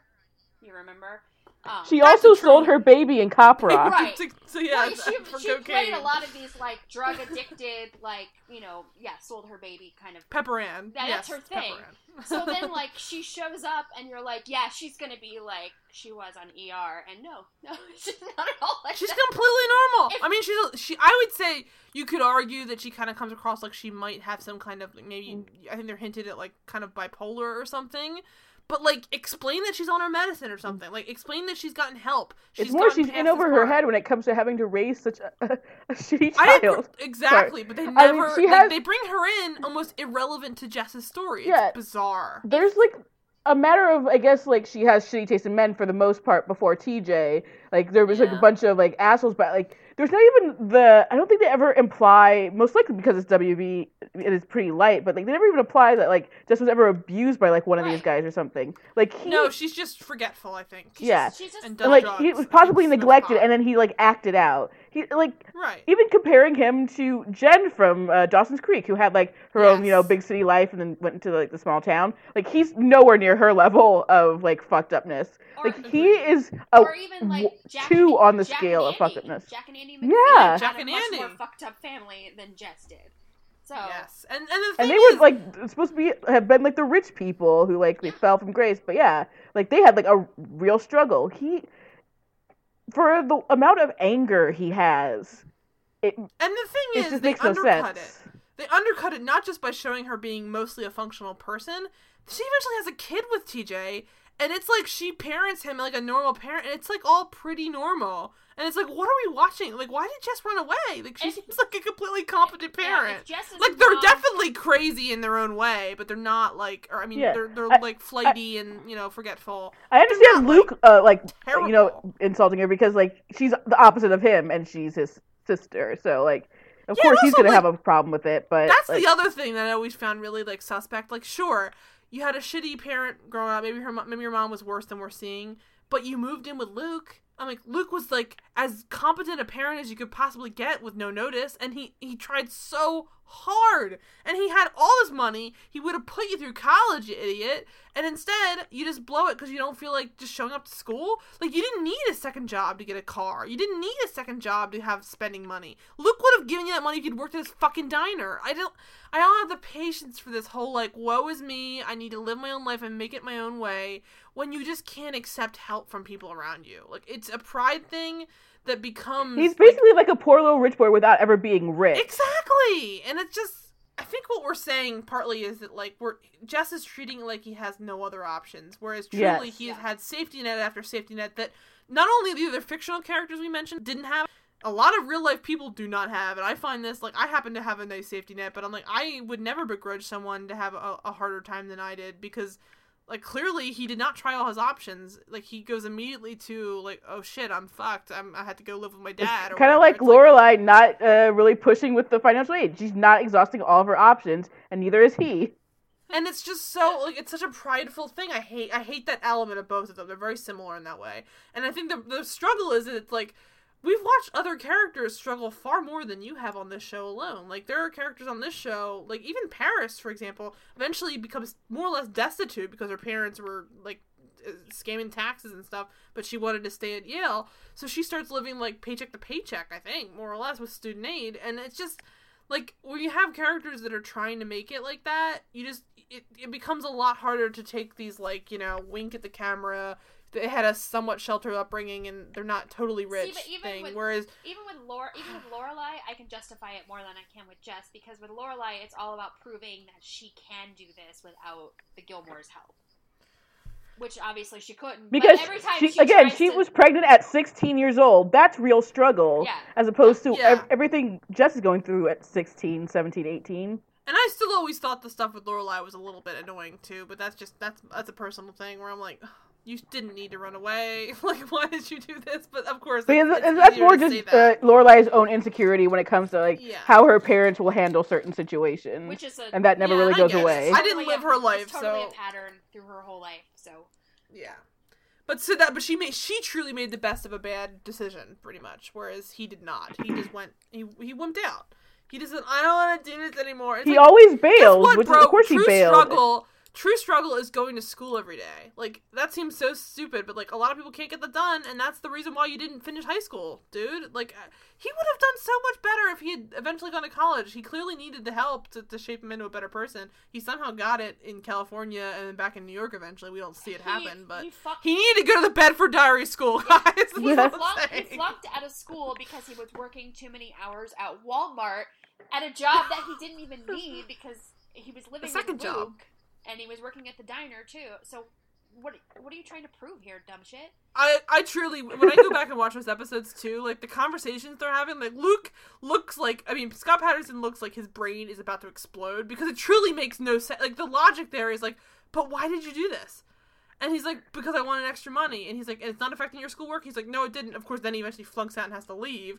But like, Luke is like, why didn't you just tell me? Yeah, like, Luke's like, basically, if it doesn't affect your schoolwork, continue this because he's fine. he's actually like proud of him. He's like parent. employee of the month and everything. And of course, being employee of the month and Luke pointing that out, he has to complain about it. I fucking hate everything about this fucking character. Sorry. actually, I I think a lot of times people think people about gonna, how he like, becomes. Gonna give I, us like look, one star on iTunes for this. I get why people like him. He's definitely like an interesting character, but he truly is a failure and it makes me really annoyed that we don't get to see him succeed. Like i want to see this character do well because eventually he does. He never does on the show. I think he only gets worse and worse and then eventually yeah I, and i'm skipping like... over the parts where he mm. attempted to sexually assault rory yeah. so shut the fuck up people. My thing is um, like listen, it's two, it's 2016 i understand that we as a society can easily fall into the milo ventimiglia thirst trap. It happens to us all but just, I mean, again, this is us. This is the first time I've ever been attracted to I him mean, or liked him in anything. If you want to fall into that trap, just watch that show because he looks pretty good, even with the dumb facial hair. So yeah, the facial hair is what helps me. Apparently, I guess I, I just I want to cover up his dumb face. So. or you know what? Watch uh, the show we watched the last time I was here, the opposite sex show. There's a baby in that. Oh god, that's a show that got a, a, our blood boiling, and not even because of all the dude stuff. No, the dude stuff. I can't even take it. So, God. so, so, um, so he's he's back at um, he's visiting his dad. They have this awful conversation where I I truly did have to take every single like line. I need to discuss this. So he says, You mean like all three walks up- lines? I want you to get an idea of why we're going so crazy over this dialogue because this is utter trash. And I say Yes, that as this not is from a writer who is known for her screenwriter. dialogue, so This is Yeah. awful. Like I couldn't even believe how bad this was. So he goes, he walks up to his dad, who's played by Rob Estes, and he's just saying, "I take it you like the beach," because he's talking about the beach. Blah blah. They've been talking about the beach. This is like the latter half of the of the um the conversation. He says, "I take you like the beach, huh? Like that you've been talking about the beach a lot." He says, I, and then this is what the father says: "I would marry the I would marry the beach if a man and property were allowed to mate." And he says, "Sounds serious." This is Jess says, God. sounds serious. And he goes, and then he goes back to him, I've lived a lot of places across the country, and nothing, absolutely nothing compares to this. And it's like, Uh, what the fuck are we watching? Like, that this sounds serious is also like the epitome of the type of wit that Jess actually has. Like Yeah, that's so why let me, let me, I, I made a comment like enough. you should be a detective when I was like doing a justice impression because that's like his level of wit. He just says something me- like all growly and then you're supposed to think it's smart. like what are we watching? And it's just it's too much. This is like the whole of their conversations are just pit pat pit pat pit pat pit. Like ooh sounds serious. You guys must be fun. You It's s- like- you must be a great person hanging around the holidays. Like stuff like that. It's just like what Say, are yeah. I Say what can't you will about show. say what you will about typical Gilmore Girls dialogue, but it's mostly ebbs and flows, and this is just ebbs, ebbs and ebbs and I ebbs. take him. oh god. So so he they have this terrible back and forth. It's utter trash. Then we cut back to Rory at the mansion, uh, the Gilmore mansion. Kelly Bishop is a vision. Um, she's trying on dresses and she's amazing. Although we do have to put up with, Miss Celine. I would say, Put up with? 10 mi- uh, You mean yeah, I'm gonna say put up with. Yeah, me too. I, I'm, get I'm this comfortable joyous saying gift compared to the monosyllabic like grunts True. that are happening Oh, in don't get me California wrong, I agree. But, But also, it's also it's unbearable. I didn't watch Mad TV for a reason. yeah, me too. But so, uh, Alex Borstein is here as a, a quote unquote Miss Celine, which is a nine year old woman. I, I don't know what she's trying for here, but it just it's it's insane. Like it's just no one believes she's actually a nine year old woman. Like, the, are we kidding? makeup she's terrible. clearly I a mean, young she's woman. also clearly immortal. That's the thing. But also like she's clearly a young woman. Like the way she's talking is it's an accent. Like I mean, this episode really is one of those things that like it shows you how. Amy Sherman needs to be like reined in. Yeah. Because there's a lot of over the top things that happen on Gilmore Girls, but this is even a little, almost a little too over the top for this show. Because Uh, it is and, like, oh my God. TV Bunhead, character. Bunhead, which I'm not a fan of. Like I always say, it's the show that ma- that made me realize why people would ever hate Gilmore Girls. Like I feel like ABC Family gave her free reign in Bunheads, and that's not something they should do. Like she she needs kind of like so to someone give you an to hold her back. of what Miss Celine, I'm not a very, I'm not good at impressions, but she's You, basically. we going know like- you're not. No. I know. Rory walks in and she's like, "Oh my god, it's Audrey Hepburn," and it's like the stupidest. you it's sound like, a Poindexter impression. Oh, let me adjust my glasses. yeah, but it's like, oh my god, it's Audrey Hepburn. It's Oh, like that's better. stupid, like old school, like 20s Audrey Hepburn style, from like- Sabrina. Yeah, and she she she basically is like talking as if she has a wand with a cigarette in her hand. Yes. she might. She does she have one? I don't even remember. No, but that's It what it, like that's perfect description. And so she just keeps talking like that, like throughout the episode. And it is again, if you know Alex Borstein, the mom from um, Family Guy, fa- she's from Mad TV. She's been on the show as the harpist in the past. Like it is, it is comical, and she's doing it on purpose because she's a comedian, and it's supposed to be funny. And I, I guess it's not terrible, but it's. It is so out of it's like such out of place for this show. It doesn't make any sense to me. Like I know this has quirky characters, but it, it is such a level of comedy that the show doesn't. Especially when do. you're like it's being juxtaposed against the just It's stuff. ridiculous. It's Also, also just like in general, like putting her next to Kelly Bishop and um, Richard Her- Edward Herrmann is just it makes her look laughable because they're so good at acting and this is not that good. So like put her in like Stars Hollow where a bunch of people are also great actors but doing like crazy her being like people. yeah, a Stars Hollow like citizen like resident makes more sense. I'm like, this is not what happens on like the closest we get to like funny, goofy characters at their house are like, like um, uh, what do you call it? Uh, Christopher's parents can be a little bit much. Um, some of Those the have been assholes. a little bit much. Uh, Pennilyn Lott, people like. Like, are Lott. I love that name. Fleming. Yeah, there's a lot of people on the show that have been a little weird in their circle, but mm. I think truly this show does a very good job of of the the Gilmore set. Like if you go up to the, the grandparents and above and their friends group, is always on purpose quite um you know stiff upper lip, top mm-hmm. button buttoned. It doesn't really have this this this whimsicalness to it. This just feels like one more thing that's out of place in this episode. Well, so it's yeah, like, Miss, oh my Miss, god, Miss Celine is so over the top. She makes Kirk look like just a regular guy. Yes.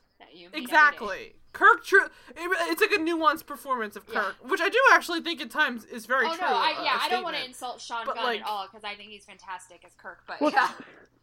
Sean Gunn was never the problem with Kirk when there's a problem with Kirk. Right. Exactly. And this is where I feel like it makes Kirk look incredibly grounded and normal. So uh, like... last night I just watched the episode where like they played uh, Kirk's film. Oh my god! Uh, oh, it's so it was, fucking good. I was like cackling.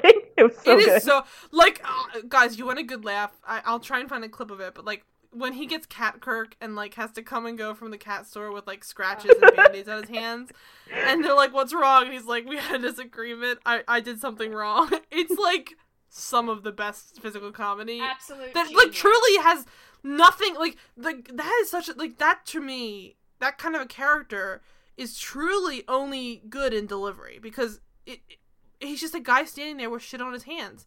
The scene is dry as shit. Like he's just like completely plain, just like, oh, it's no big deal. I had a misunderstanding. I moved the water bowl too far away. It was like that. And then he leaves the scene, and then there was like, oh my god, is Kirk being abused by his cat?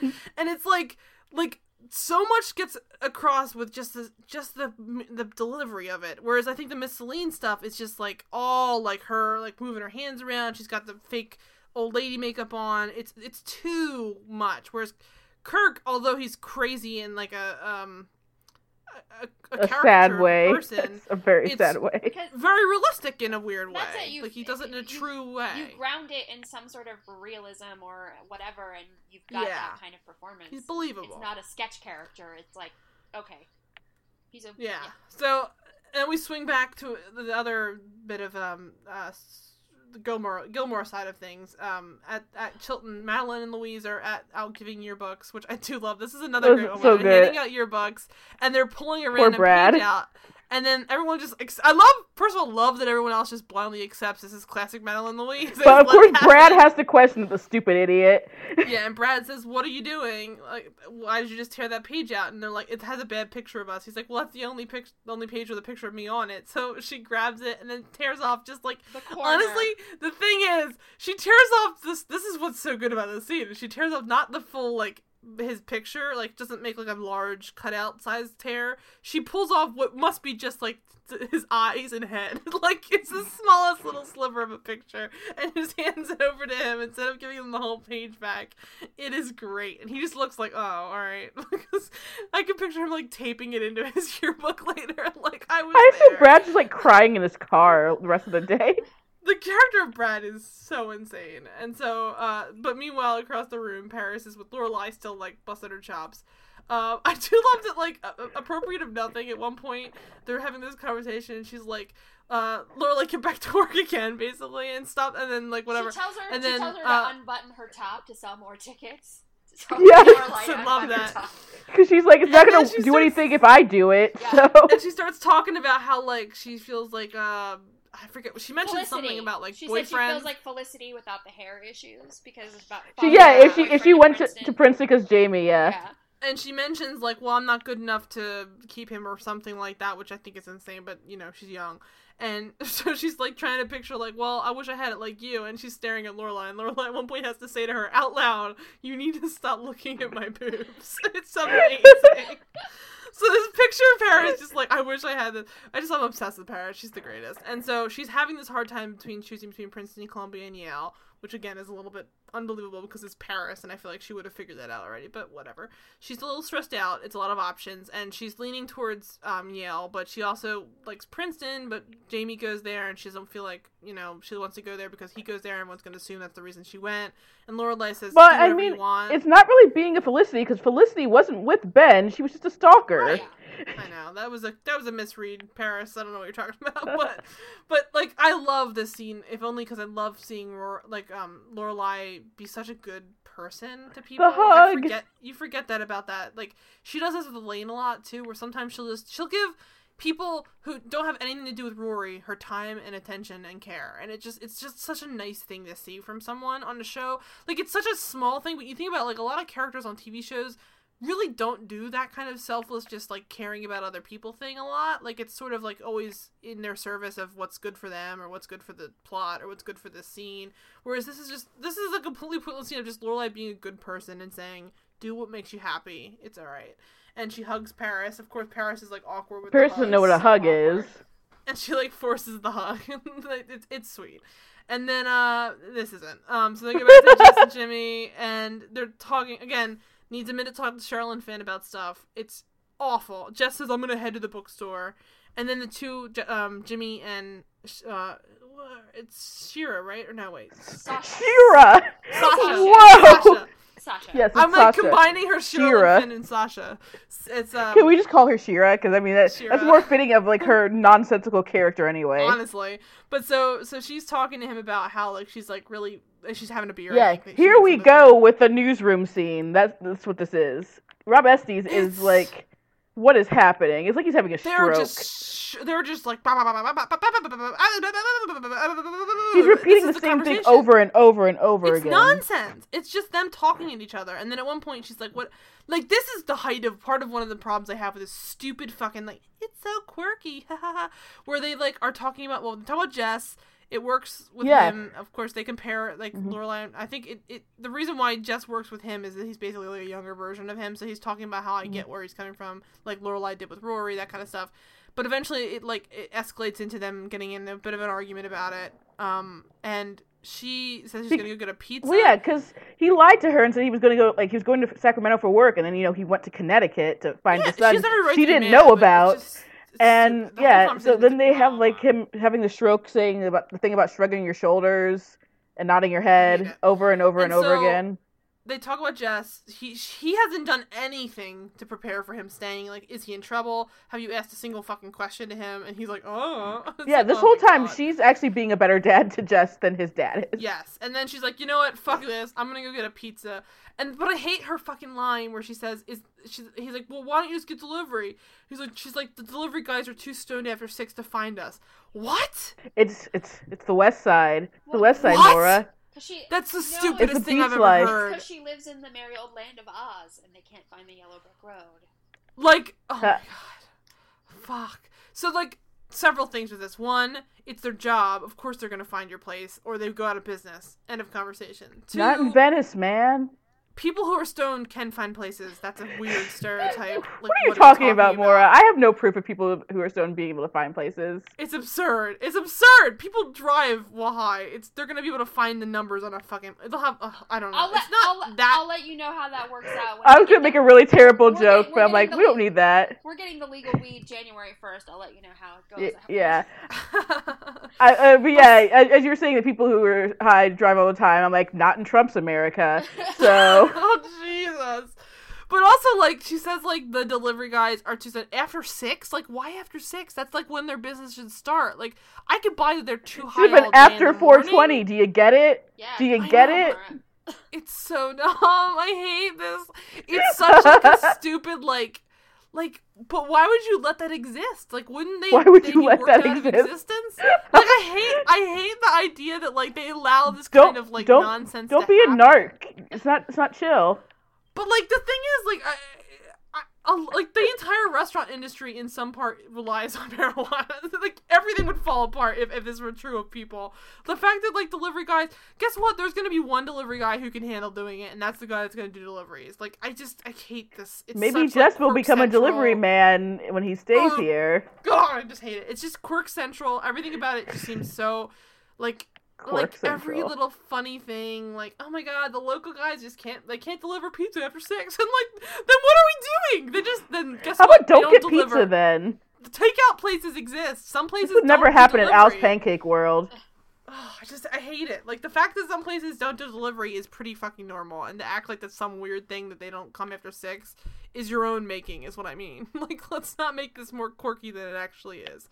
And so uh, back at back in um Gilmore's, uh, Emily Thank picks out a baby baby blue dress, and then we get more of Miss Celine when Lorelai shows up. She's like, "Oh my God, it's Natalie Wood," and uh, uh and Lorelai's like, "What? You're still alive, Miss Celine?" yes, I do love the one highlight of this these scenes is the fact that Lorelai truly seems shocked That that she's Miss alive. Celine is like, Miss still Celine, alive." you're still Around? working. Yeah. Yeah. and then she says to she says to Rory like, "Oh my God, she was like 90 when I was a kid. I can't believe it."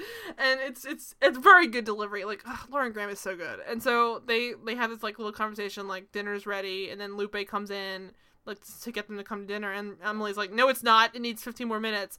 And then like there's a whole back and forth between Rory and and uh, not Rory, uh, uh, Lorelai and Emily, where Emily tries to claim that you know dinner's not quite ready yet, and then Lorelai points out it's probably because you don't want me to stay. And if you were here when I was here, if she was here when dinner was served, Miss Manners would, you know, recommend that she stay for dinner, and they don't want her to do that. And then he said, if I wasn't here, would Rory be here to stay? And then Emily's like, well, of course, but we have plans, so that's the real reason we're leaving. And I do book club love- plans. This is great. Like that, that Emily lying about book club is so part. like Lorelai. Because It's, It's not like even Lorelai good, but she's still committing. Yeah, Lorelai like It's so good. about book club, and she has an answer for everything. and it's just and Genius. it's true and she does at the end of it say like "I now I know where I get it from. It's like it is like a Lorelai impression. Yes. It's great. So she has she has this conver- and you really do like it's like you see Lauren Graham come out in Kelly Bishop's face from it. It's like spooky good casting. And so she says, "Oh, we have book club at the whatever like Mumble Mumble Thompson's." And then she's like, well, "Oh, um, what book are you reading?" she's like, "Lovely Lovely Bones." Bones. And she's like, "Did you like it?" She's like, Not my for me. taste, but I respect the attempt. Yeah. And it's like so fucking good. Like that is truly like such true. Like uh, that is the kind of shit, shit you would say like if you're trying to lie. And she's like, "Now I know where I get it from." And she's just like, "This is all bullshit." And then she she they're about to leave, and Richard comes down. Yep. Fucking poor sweet newborn baby Richard, and he says like. Hey, like Lorelai, how are you? And then he's like, Emily, it's after seven. Why aren't we eating? And Emma's like, um, because it's not ready yet. And then uh, Lorelai's like, "Hey, Dad, wh- how- is it okay if we stay?" And he's like, "Sure." That would spruce up a very boring night. We have no plans, and it just ruins everything. And he just and poor Richard just like walked into a room, was like, "Hi, how is everyone?" And then they all just storm out angrily, and he's like, "What happened?" and it's so like you can picture so strongly the visual of like the conversations, the awkward like sadness and, and darkness of like Emily and Richard having a conversation when they leave. Like it is such like a relatable situation. Like I, you, ha- everyone's. I mean, I don't, I don't know everyone, but I, I've stormed out when my parents were alone, and then I know I left awkward. Like, I can't believe she just said that. Like, well, you maybe you shouldn't. And then I could picture the conversation. Like, it's such good acting. Like, you can almost see the like the spinning tendrils after they actually even leave the scene. It's so good. I think that's and so they that's a huge part of the show's success is not just casting Good writing. people that are like really great actors when you've got you know Edward Herrmann and Kelly Bishop and Lauren Graham and everything, but people who you absolutely believe are related. Like Yeah. I 100% buy that these two people have been married forever and that Lauren Graham is Kelly Bishop and Edward Herrmann's daughter and you know the whole thing just totally believable. and I and I I know a lot of people have a hard time with Emily, and I get it because she's tr- such a flawed character. I mean, well, those people are all ways. wrong, by the way. I know, I agree, but like, I truly like see see into her such a tragic character. Like, it, it, it makes me like almost want to cry. Like, what a like she is truly nonstop trying to reach out and she just gets her hand hit away every time. And it, it's not always fair and she does always try and manipulate and she does try and use her money but she was not a for it's such a relatable thing because I, I mean i know it's like myself with my parents where it's like i can see like the the years of i mean if you want to get into it like patriarchal oppression to her that she doesn't even see because she doesn't have the, the vocabulary and the and the in, like the introspection to understand like she's basically been lulled into submission to live this life and Lorelai said no. And then so every time she re- she like rebels against it she's rebelling against her own existence and her decisions and her life and it and she like lets it happen because she wants to still be in Lorelai's life. But like it's basically like it's like if you can picture like the only way you can hug someone is if like if someone's a spinning like like um top with sp- like spines on it or spokes on it and you want to grab it, and the only way you can hug it is if you're gonna basically like cut yourself. And she's like, I'm gonna do it because I want to hug it. I want to hug the porcupine. I want like she would rather be in Lorelai's life and be hated than to not be in it at all. And it's such a tragic thing because Lorelai is very similarly flawed. Like I think Lorelai has the same problem with Rory eventually, is that she tries to be too involved, and uh, Rory's also a piece of shit a lot to her. But like it, it goes both ways. Like it always does also become like you know you're kind of because Rory me, basically becomes the entitled rich girl that was, was definitely not supposed to happen. Yeah. She becomes Emily, but like not Emily with the groundedness that mm-hmm. Emily has from you know living that mm. whole way, their whole life yeah, that way. Because yeah, Lorelai rejecting Emily's that, lifestyle. The thing about Emily is that she is happy with her lifestyle. She is happy with Richard. There's like oh, obviously those moments of what if, but like ultimately, you know, this was the life that like kind of was best for her. It wouldn't have been the best for Lorelai. And Emily really, and there's like so. I mean, I could spend like hours on Emily's character because it's not just the fact that like. I think that she could have done more. Not that not that her decision to, to raise a family and clearly it's like a CEO job. She definitely does a lot of work at the house. That's not without its own like you know demands. But i do think that she's someone who would be very capable to do like oh my god if she had gone further and gotten like you know her masters or or gone in business and stuff she could have been a fucking like shark. Well, and i think she would have been just as successful as richard. I think that's the, and, that's the similarity between that you see again between emily and lorelai is that you know yeah, you see how lorelai manages the end and how great she has at her job and Emily, it, it's managing a social calendar and being a socialite and all that. So it's a different world, but it's still like this but very detail oriented, organized kind of world. That and they manages. both like like it's ironic that she sees in her mother the opposite of her because she kind of did grow up to be her mother. Like she did, she literally became a professional hostess, like which is what her mother did. Yeah. Like it's it's crazy but also like on paper it looks like a whole different lifestyle but it isn't really and it's it's beautiful because it's her own version of that and it's like oh my god I, I, I could go on about it forever. But like that to me is like why i think this scene is so palatable because in this episode which is like trash mostly it is not only is it like a, a, snapshot of like why their relationship works so well but it, it is a pretty important scene for the rest of the season and up until into season four because we find out like the money stuff keeps coming up.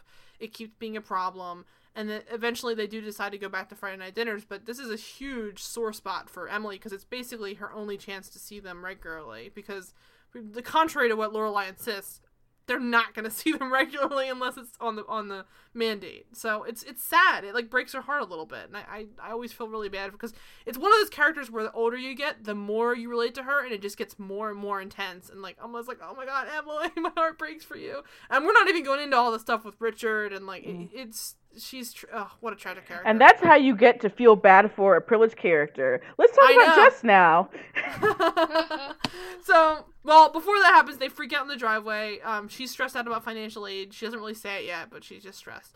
And then um, uh, Rory goes in and just gets her stuff because Rory had run out to say, "Are you okay?" And then she gets her stuff, and Emily's like I don't know what to do about your mother. And she's like, I think you're being really stupid, which again is pretty fair. I mean, it's a little rude because she just spent the afternoon with her. She could have just been well, nicer I, about it. I appreciate that. I, I, I pop, yeah, when, she pops the when bubble. When push comes to shove, Rory will tell them whoever is being stupid that they're being stupid.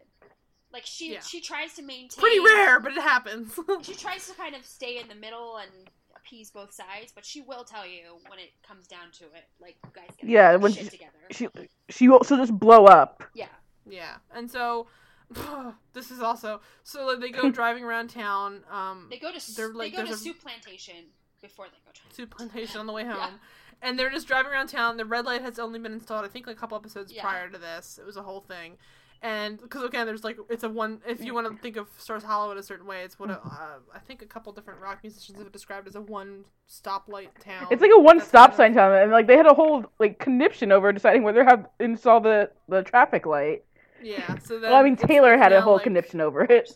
And so uh, they're just like, this is the fucking cutest thing in the world. They stop at the red light because, of course, Lorelai's like, I already got pulled over twice. I don't want to get pulled over a third time and Luke is outside, like classic Luke, just like brushing shit off the sidewalk with a broom, and then he sees them at the light, and then I think like Rory like waves to him, or one of them waves to him, and Luke again like a goober runs inside so like Kirk or something. It's great because he's such a character that doesn't do that kind of stuff. That when he does it, it just comes like across as Luke it doesn't come across as goofy. Luke it comes across as just like afraid, oh he panics. He's just straight up afraid that Rory can read minds and that she's gonna see the Jess stuff like in his brain. It's just and also just like in general, like it shows that like truly he is so emotional in a weird way. Like that's like such a insight to his character. Like when he does stuff like this, where it's not like a grand gesture, which he also does a lot, but like this is this is more just like he cares so deeply that it truly scares him to have to confront the problem. He's like, I don't want to deal with this. I'm gonna cry. I can't take it. Like I have to run last, away from the it. The last thing Luke would ever want to do is hurt Rory or cause Rory pain. So he's just gonna yeah. fucking run. like go. Also, like very relatable because I feel like that's also similar to Rory. It's ironic that I think he does also relate to Lorelai in many ways because he's the parental, like the parental figure. But he also relates to to Rory because this is this is cla- like classic Rory where Rory kisses Dean and just like runs. like and I love she that steals in the process. Um, but so yeah, so so he just runs in the in the uh in the diner and, and of course looks guilty as hell. Like of course something's going on and Rory's like, what the hell was that about? And then uh, Lorelai at the red light tells this is like the longest red light yeah. in the world. like one red light, and of course it takes forever. And uh, she tells uh, Rory about Jess leaving, and, and Rory is sad, but she's not really shocked. And she yeah, she's very sad, but she's basically like, "Yep," because that's what he does. Pretty much figured, yep. And so uh, Lorelai's like, "You know what? Screw it. I'm just gonna run the light." She runs the light. A little unbelievable. There's a cop on a motorcycle that pulls out immediately because, like, I don't buy that Stars Hollow has a police force I mean, that strong, but fine. I buy that it's like Kirk. Yeah, and... yeah that would make more sense to me. I buy that. It's either Kirk sure. or it's someone who's gonna learn very quickly that you don't fuck with Lorelai Gilmore. Oh my god! And so, um, but back in back in Venice, um, Jess is well. I guess this is Santa Monica technically. it's all the same. Who knows? But so he's in the bookstore. Um, I do like the fact that Jimmy was like, "You didn't tell me which bookstore." Oh, this is the one part where I'm like on Jess's side because Jimmy's going insane. Yeah.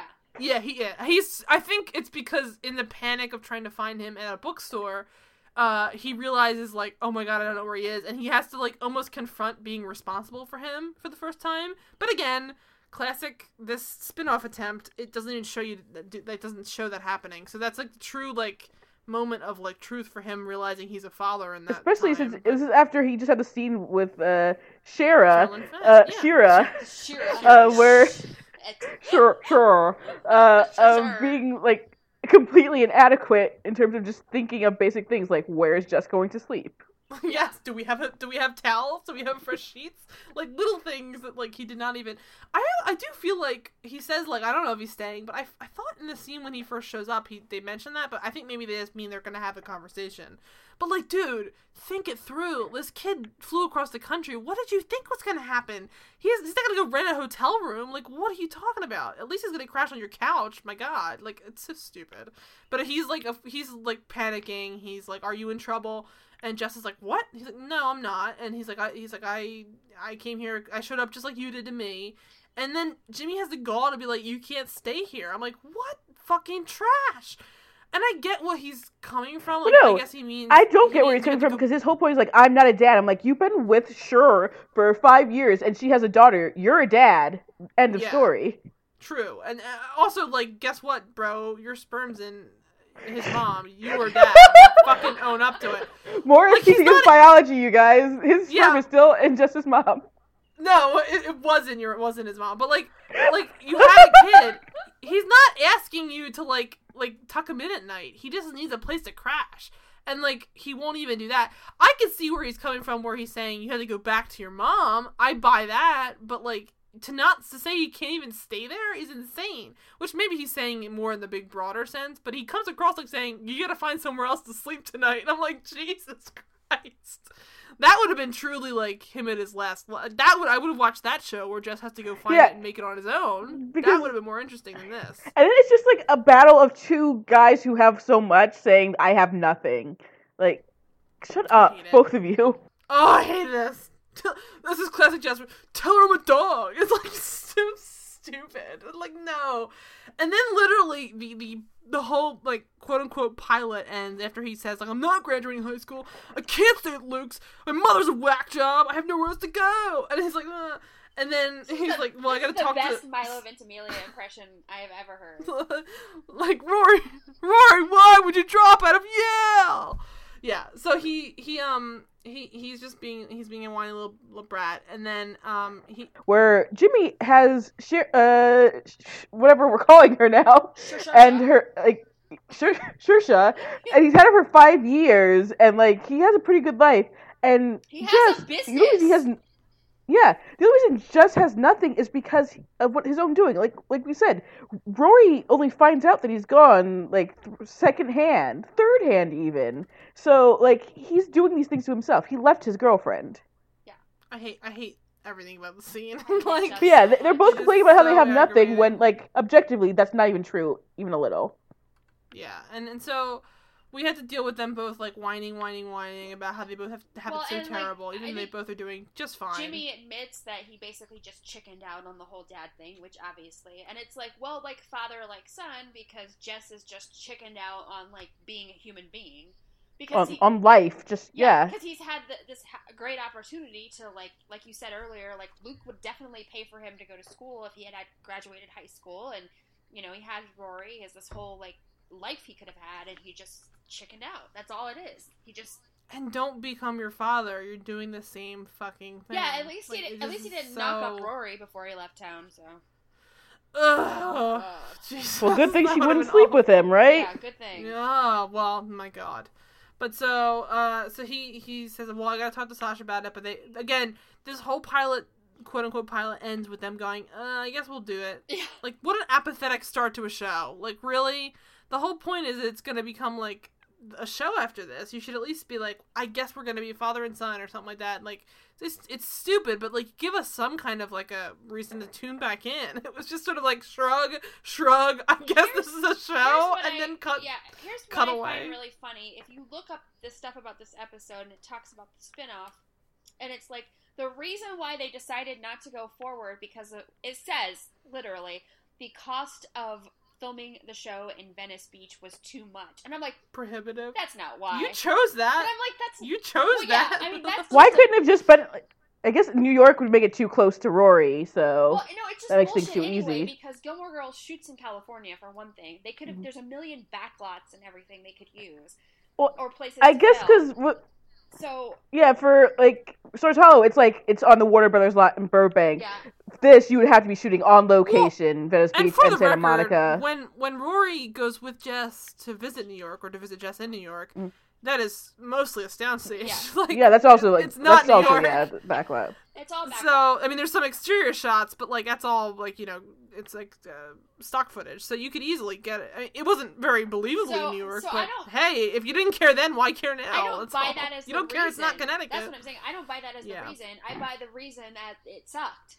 That's plain it and simple. Did. There was no. I don't think it was there. well received. There was no. Show it would have been better if they had way better characters besides Jess as well. Like they had. Yeah, that's the thing. A mute, a mute daughter. You don't have any WB hook other than uh, Jess, really.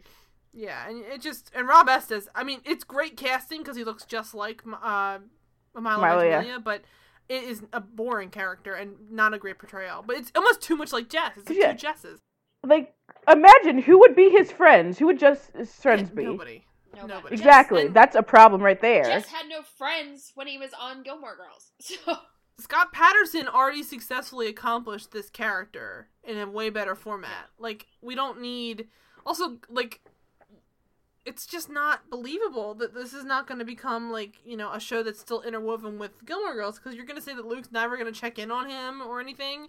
No, of course he's going to still check. It doesn't make sense. You can't just cut Luke out of the life of Jess permanently. He's his uncle, like, and he used to live. You can do that only if you give us a lot more TJ. Yeah, yeah, that'd be nice. But so. oh wait, I got a better show. TJ and Jess form a realty company. And call the people are always in escrow. An escrow. Oh my god. And then um so that's that's that. Um and then the other other plot that wraps up is the Lorelai Rory stuff where back at home I do love this is such like classic pop culture slash Lorelai where I love her delivery of she's reading through the yearbook and she's like all these signatures and she's like when did you become such a soch it's the cutest thing in the world i loved you in south pacific wait when were you in love south that pacific? one yeah so fucking good. i kind of wish that rory had just been in south pacific and it was something an adventure we never saw yeah. I would have loved that too, or just like she would have been like, I was stagehand. um, but like, the sad thing here is like, well, I wouldn't say sad thing. Is the, the lovely thing is that like she's reading all these little things here, and it turns out Rory forgot to mention that she's valedictorian because she's like, all these people are calling you valedictorian, huh? And then she's like, They're oh, calling her yeah. the Big V, I'm sure. oh God! And then she's like, "Oh yeah, uh, it's just one more thing to the the pile of stress." And then Lorelai is like, "I'm gonna let you forget about this up until your graduation, but after we're done, we're celebrating." And she's just kind of crying, and it's it's so sweet. Like it truly is like such an important like the fact that she raised a valedictorian from the stress of what she had to deal with, grow like a- after 16, is That's a, really an actual amazing. story. It is, and it's it's it's fascinating because I mean, obviously, now that this is out, as you're listening to this, you can watch the revival. yeah, It's starting out. Lore- Lorelai is, I believe, 32 when the show starts, Yeah. which is 16, 16. Mm-hmm. Yep. Uh, Rory is going to be 32 as the the revival begins. So it's it's just so fascinating to see. Like she's at the same place in life, and probably is maybe a little bit less success. I don't know. I don't. know Who knows? But like, it is it's she's accomplished so much and it really it becomes sort of like easy to forget that because this is still prior to dragonfly a little bit but she really did like pull herself up to become very very successful from from more or less nothing. Like uh, and even though she did come from money she didn't really use that money until her daughter was in play. Like she she pays for her own education. She raised a child on her own more or less. And i mean she got the help of the town and everything but she still she made those connections herself. And that's it's it's a really beautiful scene where she kind of gets to feel proud for like the first time in a long time i think. And it's just it's really nice. Yeah, maybe- and we should have maybe put a That- disclaimer up front that this is being recorded before a year in the life comes out. So Yes, well, I'll, I will. I, I will mention that in the show notes that this is the we're we're watching this in in somewhat backwards viewing order, but um, I suggest you go watch it. I mean, it's gotten. I, I haven't read a ton of reviews yet, but I think it's not like being panned. That I saw. Yeah, it's no, being very good. well received. Yeah. I'm not. I, I'm not rereading the reviews because I don't want to get any Me neither. spoilers. But I, I barely I've even read seen those. It's, it's all very positive. Yeah, and I've actually tried to avoid reading the just the, the headlines. Yeah, 'cause I'm I like, think- I don't want to I know think anything. the gist of what I saw, non spoiler wise, was that it has all the things you love about Gilmore Girls and a few of the things you don't love, but it's kind of like you expect that to happen because it's Gilmore Girls. So Hey yeah, man, if it can if it can be better than season six, I'll take it. that's all I need. Season seven is a whole different person, so I buy that's the reason why that was rough. But I had a whole. what you don't approve problems of with Amy Sherman Palladino like salting the earth? Oh boy, I Of course, that's even debatable because everyone always tries to claim it's not like, well, she debatable wasn't at all. It it. is not debatable It's not. at all. I was there. I It's not. lived it. But everyone always tries to claim that those things were written prior to her finding out, and I'm like, I, I don't care. No. Come She on, probably- she, like- she No, saw the writing it's on one of those things where you like you have to have some sense at least, even if you haven't been told. Like you have to have a sense. I lived through it. I know what she did. So oh man. So so that's uh, here comes the sun. I I think there's obviously very very I, I have a hard time not getting into some of the season six issues I have. So maybe we'll revisit the show post revival at some point. Um, because I think there's some season six episodes that are truly heinous to me, and season seven obviously is its own terribleness. Um, hopefully we'll never do the revival if it's But good. I mean, Paul Anka the dog at least exists. Yeah, so That's the Yeah. good part of I season have six. I, I, I would say the first dad. half of season six, up until the prodigal daughter returns, is annoying as shit because Rory's a little like a crybaby uh, felon. But like, I, I think it's just it's a, it's a little bit more. nothing stresses me Um, out more about the show than like when Rory and Lorelai are like not speaking in that time. It's It not just- good. not good. other than you know my feelings about Jess and no one uh, else agreeing, but Like, I'm not trying to say like characters can't have conflicts. I'm all for that, but like the way they handle it, where they just stop talking to each other, and then it's just it's, it's just especially when also, it's like, clear that one par- piece of shit. person's in the right and one person's clearly in the wrong. and Rory just won't like. Ugh. It's believable because it is like someone going through their teens in their in their twenties, but like I just hate watching that. It just is like ugh, and it's not not that I'm hating it because I'm like oh I want this to be my way. I like I just I don't really buy that this is how this would go. I have Like, I have no like problem with the idea of Rory rebelling because I've been there. I was Rory in a way, but I never stole a boat. Well, yeah, we all know you're a badass. Yeah, you know me. I was stealing boats all the way up and down Stealing the coast. yachts. And yeah. um, but you know, you go through this like you live in your perfect little bubble, and you have your good grades, and everyone has these high expectations of you, and then at some point you're going to rebel against it for whatever reason. But it was such Yeah. a bullshit scenario that it was set up, and it was like and it just kept happening. Like it, it- I believe that she would rebel to a point, And the minute it became like I have to drop out of school, the realism would hit her. And she might have to drop out of school, but she'd immediately be like, "I gotta get the back, get the fuck back in school, and have to get my stuff together." Now, it's not true of everybody, but I think that Rory, the character, she would have hit, seen the writing on the wall that she's in trouble. Yeah.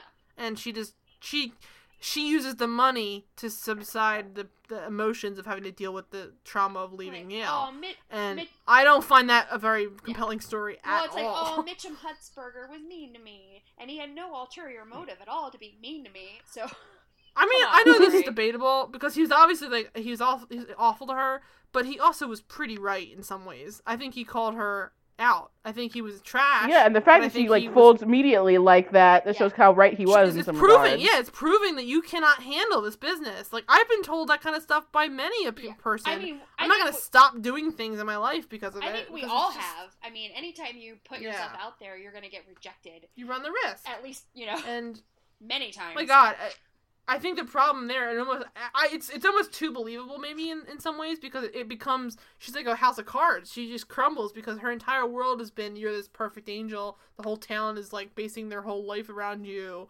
and then like the minute you've been told that you're not like a shining little apple, is just like oh. I think I'm done with all of this. I'm just gonna check the fuck out. But anyway, that's something we'll we'll revisit maybe in the future. But that was uh season three's episode uh 21 uh the i think i think fully failed spin-off Uh, it did it did get received well by some people but i i certainly don't know many people who enjoyed it it's very boring I do have to say, um, I have to bring something up because when um, this is like a while ago. I mean, a long time ago. Mora on Twitter had asked, "What do you think? You know, just a general question to the public."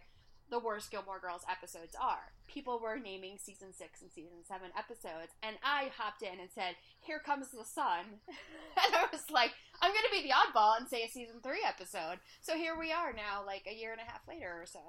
I, I think it is truly the worst episode though like objectively it's not really it's not in the same domain as the other ones because as, as much as i dislike those episodes for a, a multitude of other reasons this is truly like a poorly written in many ways and just boring as Well, hell and I episode. think- like there there are highlights in the Chilton and then at, at well, the yeah, Gilmore's and I think mansion, it's but like such a dud right at the end of like a really solid season. Whereas Yeah, that's a you pick- huge factor. pick, like a six or seven episode, Yeah. you're like, oh yeah, well of course it's trash. Yeah, whole season three was has so many memorable episodes. And it's literally like when I watched it for this recording, I was like, well, the graduation episode's next, and now I got to watch the graduation episode because it's so good. and I sobbed through the half of Oh, it, yeah, like right, I, every time. sobbed through all of it. So I'm like, it's such a it's such a boring ass dud right there, you know, am- amidst a really great season of television. So I don't know. It just becomes dumb. Like uh, by the by season six, it becomes the stereotype of what people thought the show was. It's just people yelling at each other and crying all the time.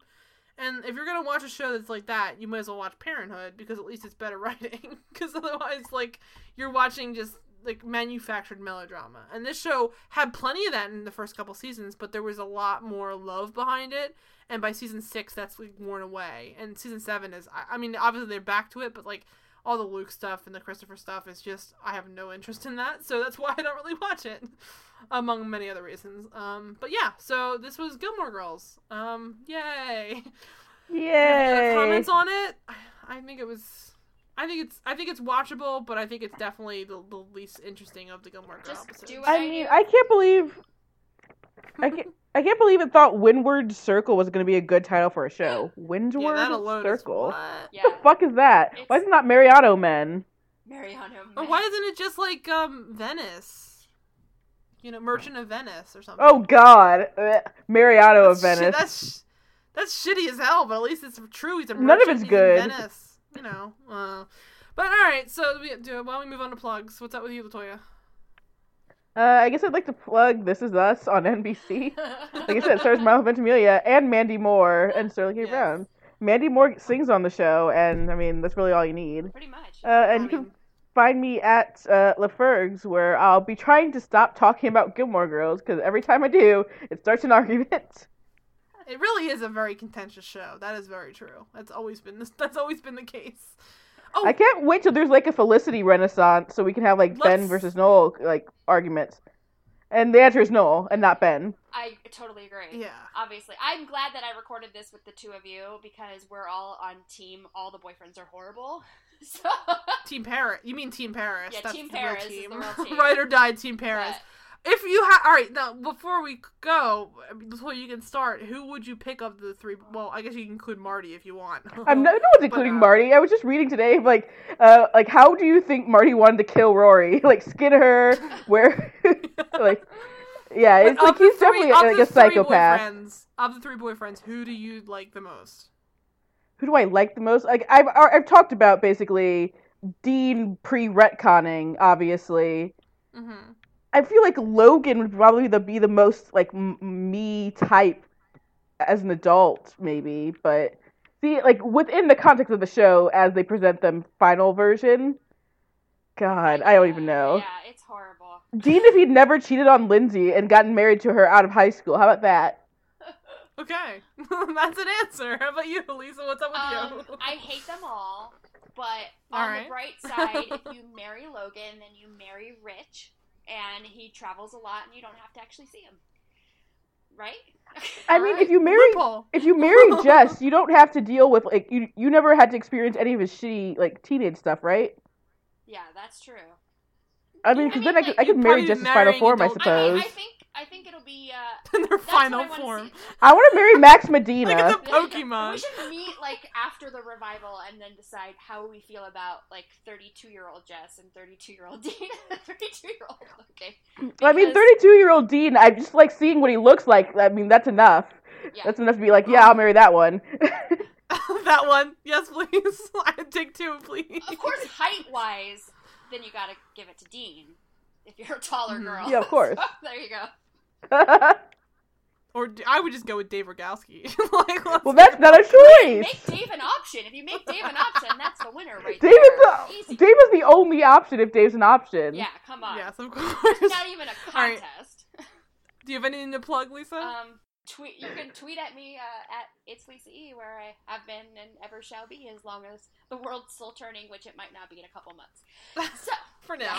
All right. And as always, I am at Mara E on Twitter. If I had to pick one of the guys, it'd still probably be Jess because I hate myself. Um, I mean, again, if it's just actually- final form of Jess without having to know any of his teenage baggage, I then know. yeah, but I, I just love that we just spent an hour plus, talk, two hours plus, talking about how much Jess sucks. Yeah, That's if it's just if it's just the guy that writes books and publishes them independently, then that's okay. It's- but- Yeah, guys, I mean- it's it's my it's my aesthetic. It's the one that's like the least likable person. It's like yes, that one, please. I mean, if we're being honest, Logan is the only one who doesn't have caveats. Well, like I'm like only if it's like based on first season Dean, or if he doesn't cheat on his wife, then that's or Again, like Jess if it's his final Logan form. But like Huntzberger- Logan is just like we can just take him how he is basically. killing me. Logan He's like a- is the most consistently written of the boyfriends. Just flat. I I choose I choose you, Bulbasaur. All right. Well, and next episode of the show is technically our Thanksgiving episode. Obviously, we took a break because we needed to clear our mental health. I hope everyone else has done the same thing. We will still probably be revisiting it. I'm going to leave it here unless we edit out and we watch something else instead. But it's Providence. I don't want to skip it because I think we all need this in our life. There's a An episode of Providence is what we need in our lives. yes, it's a two-part episode. I still don't even know what Providence is. I just know that it's on our list. I don't know what it is. She talks to God or no, whatever. she talks to Is that dead what mother. No, she talks to her Yeah, whatever. mother. My parents We've used to watch I, we've You definitely you know been way through this like for an hour before. I'm- But also, it's a two-part episode about thanks- Thanksgiving. Includes Jon Hamm and a smoking monkey. So I'm ready Okay, that was it. the reason why we did it. wow. You know, if you guys want an insight into our process, we were like, which one should we pick? This one mentions a smoking monkey. We got it. so, this like the time? Is But- this like the time that you were like, "What Law and Order SVU episode should we do?" And I told Yep. you guys, uh, "There's one where they find a monkey in a soccer ball," and you're like, "Yeah, that's the one." sounds good. Then I Let's remembered, move and I, then we watched it. I'm like, oh wait, this is the, the brilliant episode with Big Boy and the tiger. that wasn't a guys. Please go back. I'm gonna li- I'll link that in our credits in our, our show notes. What a great episode! And truly, like, there's some moments there. where It's like, how many tigers are there running around the city? It's just so fucking good to this day. Ice T's, Ice T's, and I National wasn't on. I wasn't even on that episode, and I Oh, will plug so that good. episode. All right. Well, so stay tuned for Providence. Um, it'll be a little bit out of season, but I think we can all I- use the extra leftover Thanksgiving. Also, I guess Um, I'll, I'll plug this for you two, and it's the Good Wife spinoff starring Justin Bartha. yes. Her currently on our DVRs. Um, uh, you can find us on Twitter I'm at the on Televoid. You can rate, subscribe, review us on iTunes to get a drunk recap of the Entourage movie. Entourage. Um, and Why then would you say email- entourage and not oh yeah? Oh yeah, You stupid idiot. Um, and you can email us at the televoid at gmail.com who your favorite boyfriend was or why you agree with us that Paris is better than all three. Enjoy Gilmore I just- Girls. Yeah. You're forgetting to ask the question: Who would win in a fight, Taylor Townsend or Paris Geller? Oh, I said Paris Geller, Oh. but only because I think Paris I Geller said would pull a knife halfway through. I feel I, like Ru- Paris would hire an assassin or oh, something too. Taylor would hire an assassin. She once rented a homosexual to try to make Ryan jealous. Also, You're Ryan was forgetting- trying to fight. You're forgetting that she's trained in I Krav think- Maga, though. So I think I think it's a really really close. I do too. Fight. I think the But problem think is they both would fight dirty. I think that Paris would pull the knife first and potentially get the first swing. But if if if I could see Autumn Reeser taking her out because Autumn Reeser is a champ. She's- Autumn I Reeser from American definitely Mall, bigger. definitely. Yeah. She's she's Yeah. she's got some punch in her. So it's it's and like you said before, Latoya, the real winner is everybody watching. So Yeah. let's let's let's let's encourage everywhere to to make that a reality someday. I don't know why they haven't played sisters yet. They'd be perfect. What what a don't get- perfect match. If they've not worked together at all, that's just like wrong. I want I want every scene to involve both Autumn Reeser and Liza Weil. Like, can we get both? Yeah, I'm in. Yes, I'm done. let's do All this. right. Well, thanks for wandering into Telva, guys. Enjoy Gilmore Girls? Question mark. A year in the life. Uh, that's a weird we'll place to put a question time. mark. I don't know if it's good yet. It's it's. I don't want to influence anyone, so maybe it's good. Go listen. It's and good now. yourself. See you guys. Bye. Bye.